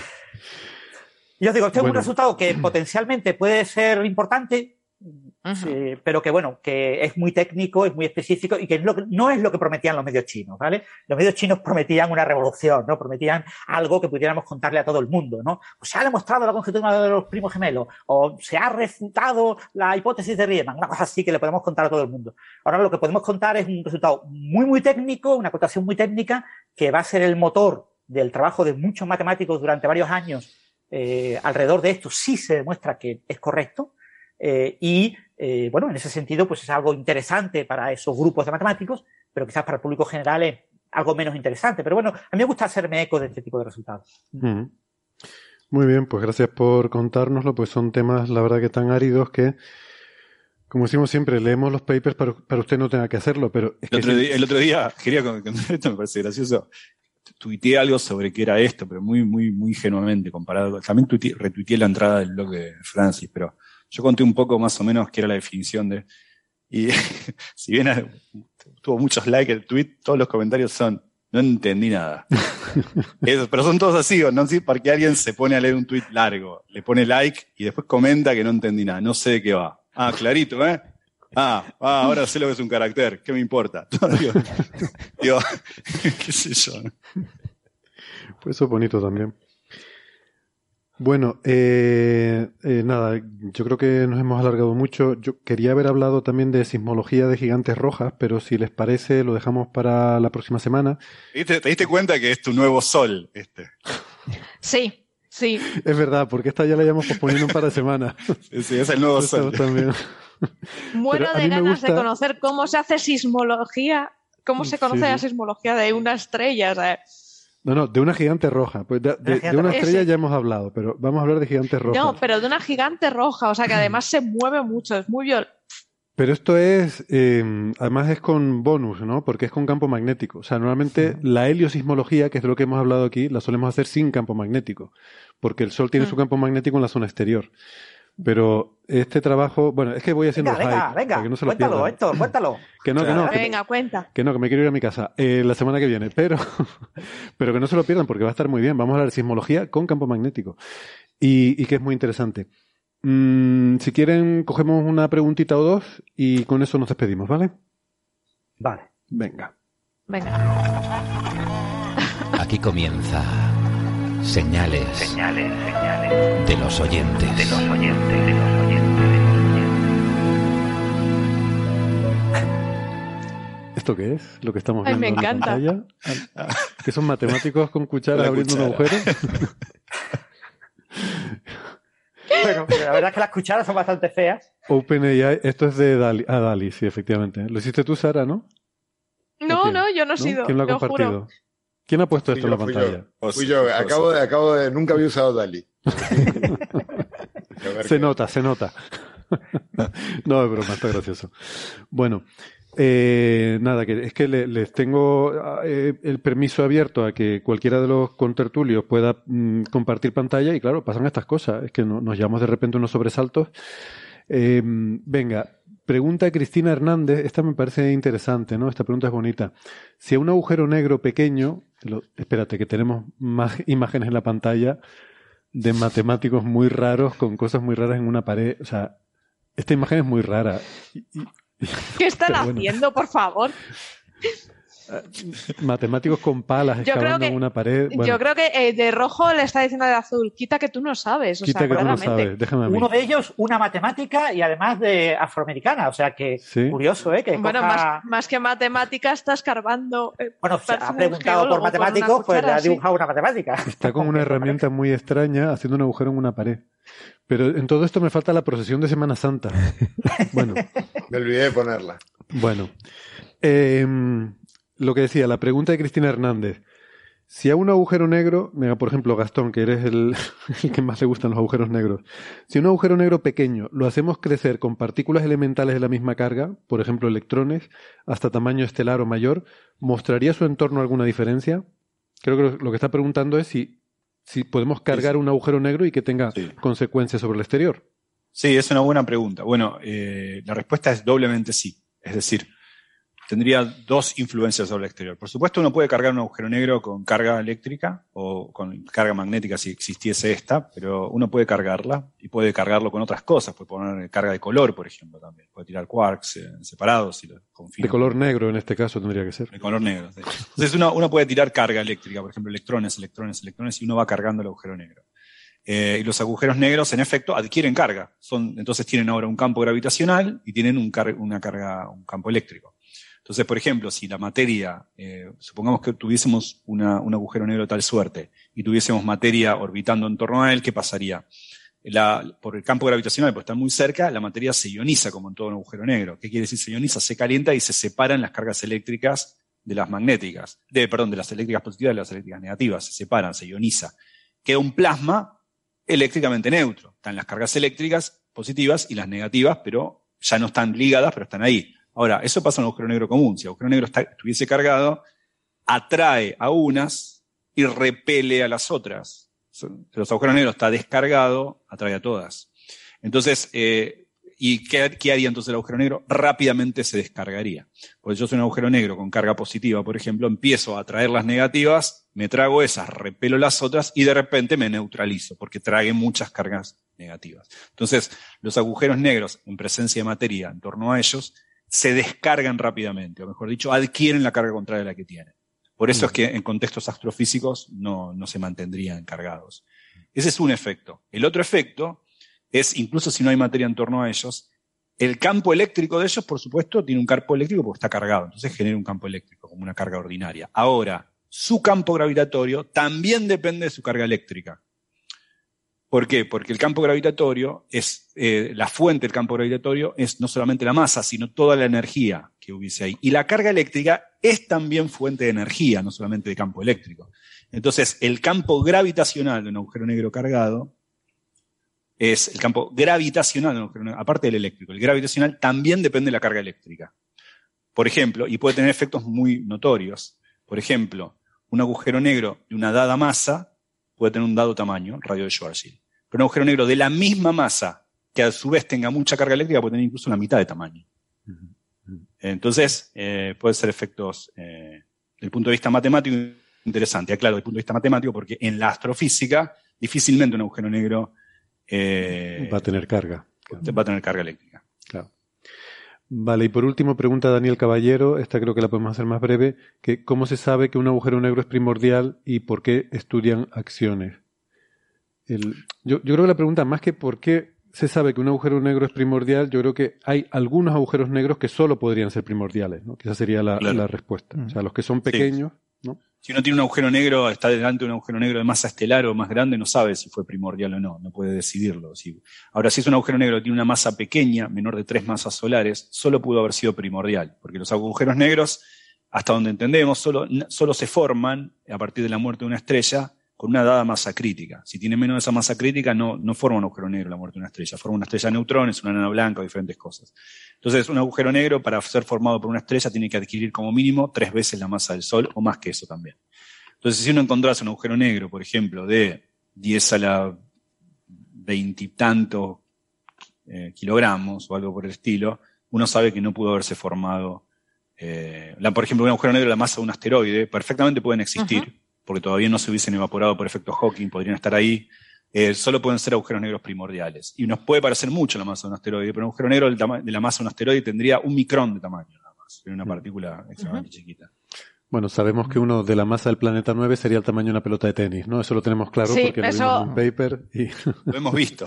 lo hemos visto. Lo hemos visto, lo hemos visto. Lo hemos visto a escala, además, ¿eh? Y ese, ese tendría que ser primordial, claro. Porque es tamaño subestelar, por tanto, solo podría ser primordial. ¿Y por qué estudian acciones? Quizás esto te la paso a ti, Alberto. Será la relación con la materia oscura, ¿no? Sí, sí, porque es uno de los candidatos más eh, naturales ahora mismo para materia oscura. Y, y bueno, y tenemos la, la tecnología para, para buscar, para buscar acciones. para buscarlo. La tecnología que es básicamente convertir acciones en fotones en eh, campos magnéticos. Sí, o sea, los experimentos o bien hacen la conversión local, o sea, con, digamos, con imanes potentes en los que localmente, o sea, tienes el campo de materia oscura, tendrás acciones eh, y haces tu conversión local a fotones, o bien eh, utiliza herramientas de astrofísica eh, aprovechándote que, pues, hay campo magnético, en, por ejemplo, en el centro de nuestra galaxia y observando el centro galáctico busca excesos de radiación debido a, esa transformación de acciones a fotones. Muy bien. Gente, yo creo que Sagan estaría orgulloso. Eh, sí. Yo, creo que efectivamente, o sea, todas estas cosas de las que hemos estado hablando, él no sabía nada de esto. Em, si lo piensas de cierto punto de vista, sabemos más de lo que de lo que Sagan llegó nunca a saber. Incluso sabemos algunas cosas que Hawking no llegó a saber. Realmente somos afortunados y privilegiados y, en muchos sentidos y bueno, y lo pasamos bien. Pues nada, muchas gracias. Ha sido un placer como siempre. Nos volvemos a ver la semana que viene. Gigantes Rojas, no se me olviden. Y sismología de Gigantes Rojas.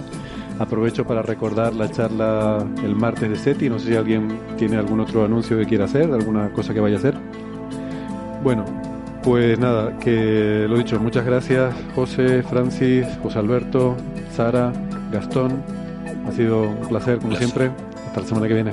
Hasta la semana que viene. Chao. Chao. Chao. Chao.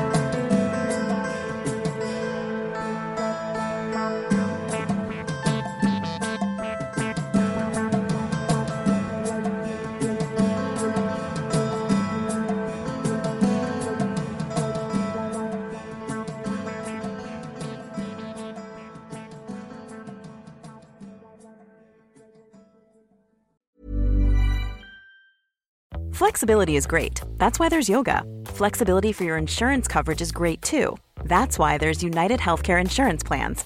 Underwritten by Golden Rule Insurance Company, United Healthcare Insurance Plans offer flexible, budget friendly coverage for medical, vision, dental, and more. One of these plans may be right for you if you're, say, between jobs, coming off your parents' plan, turning a side hustle into a full hustle, or even missed open enrollment. Want more flexibility? Find out more about United Healthcare Insurance Plans at uh1.com.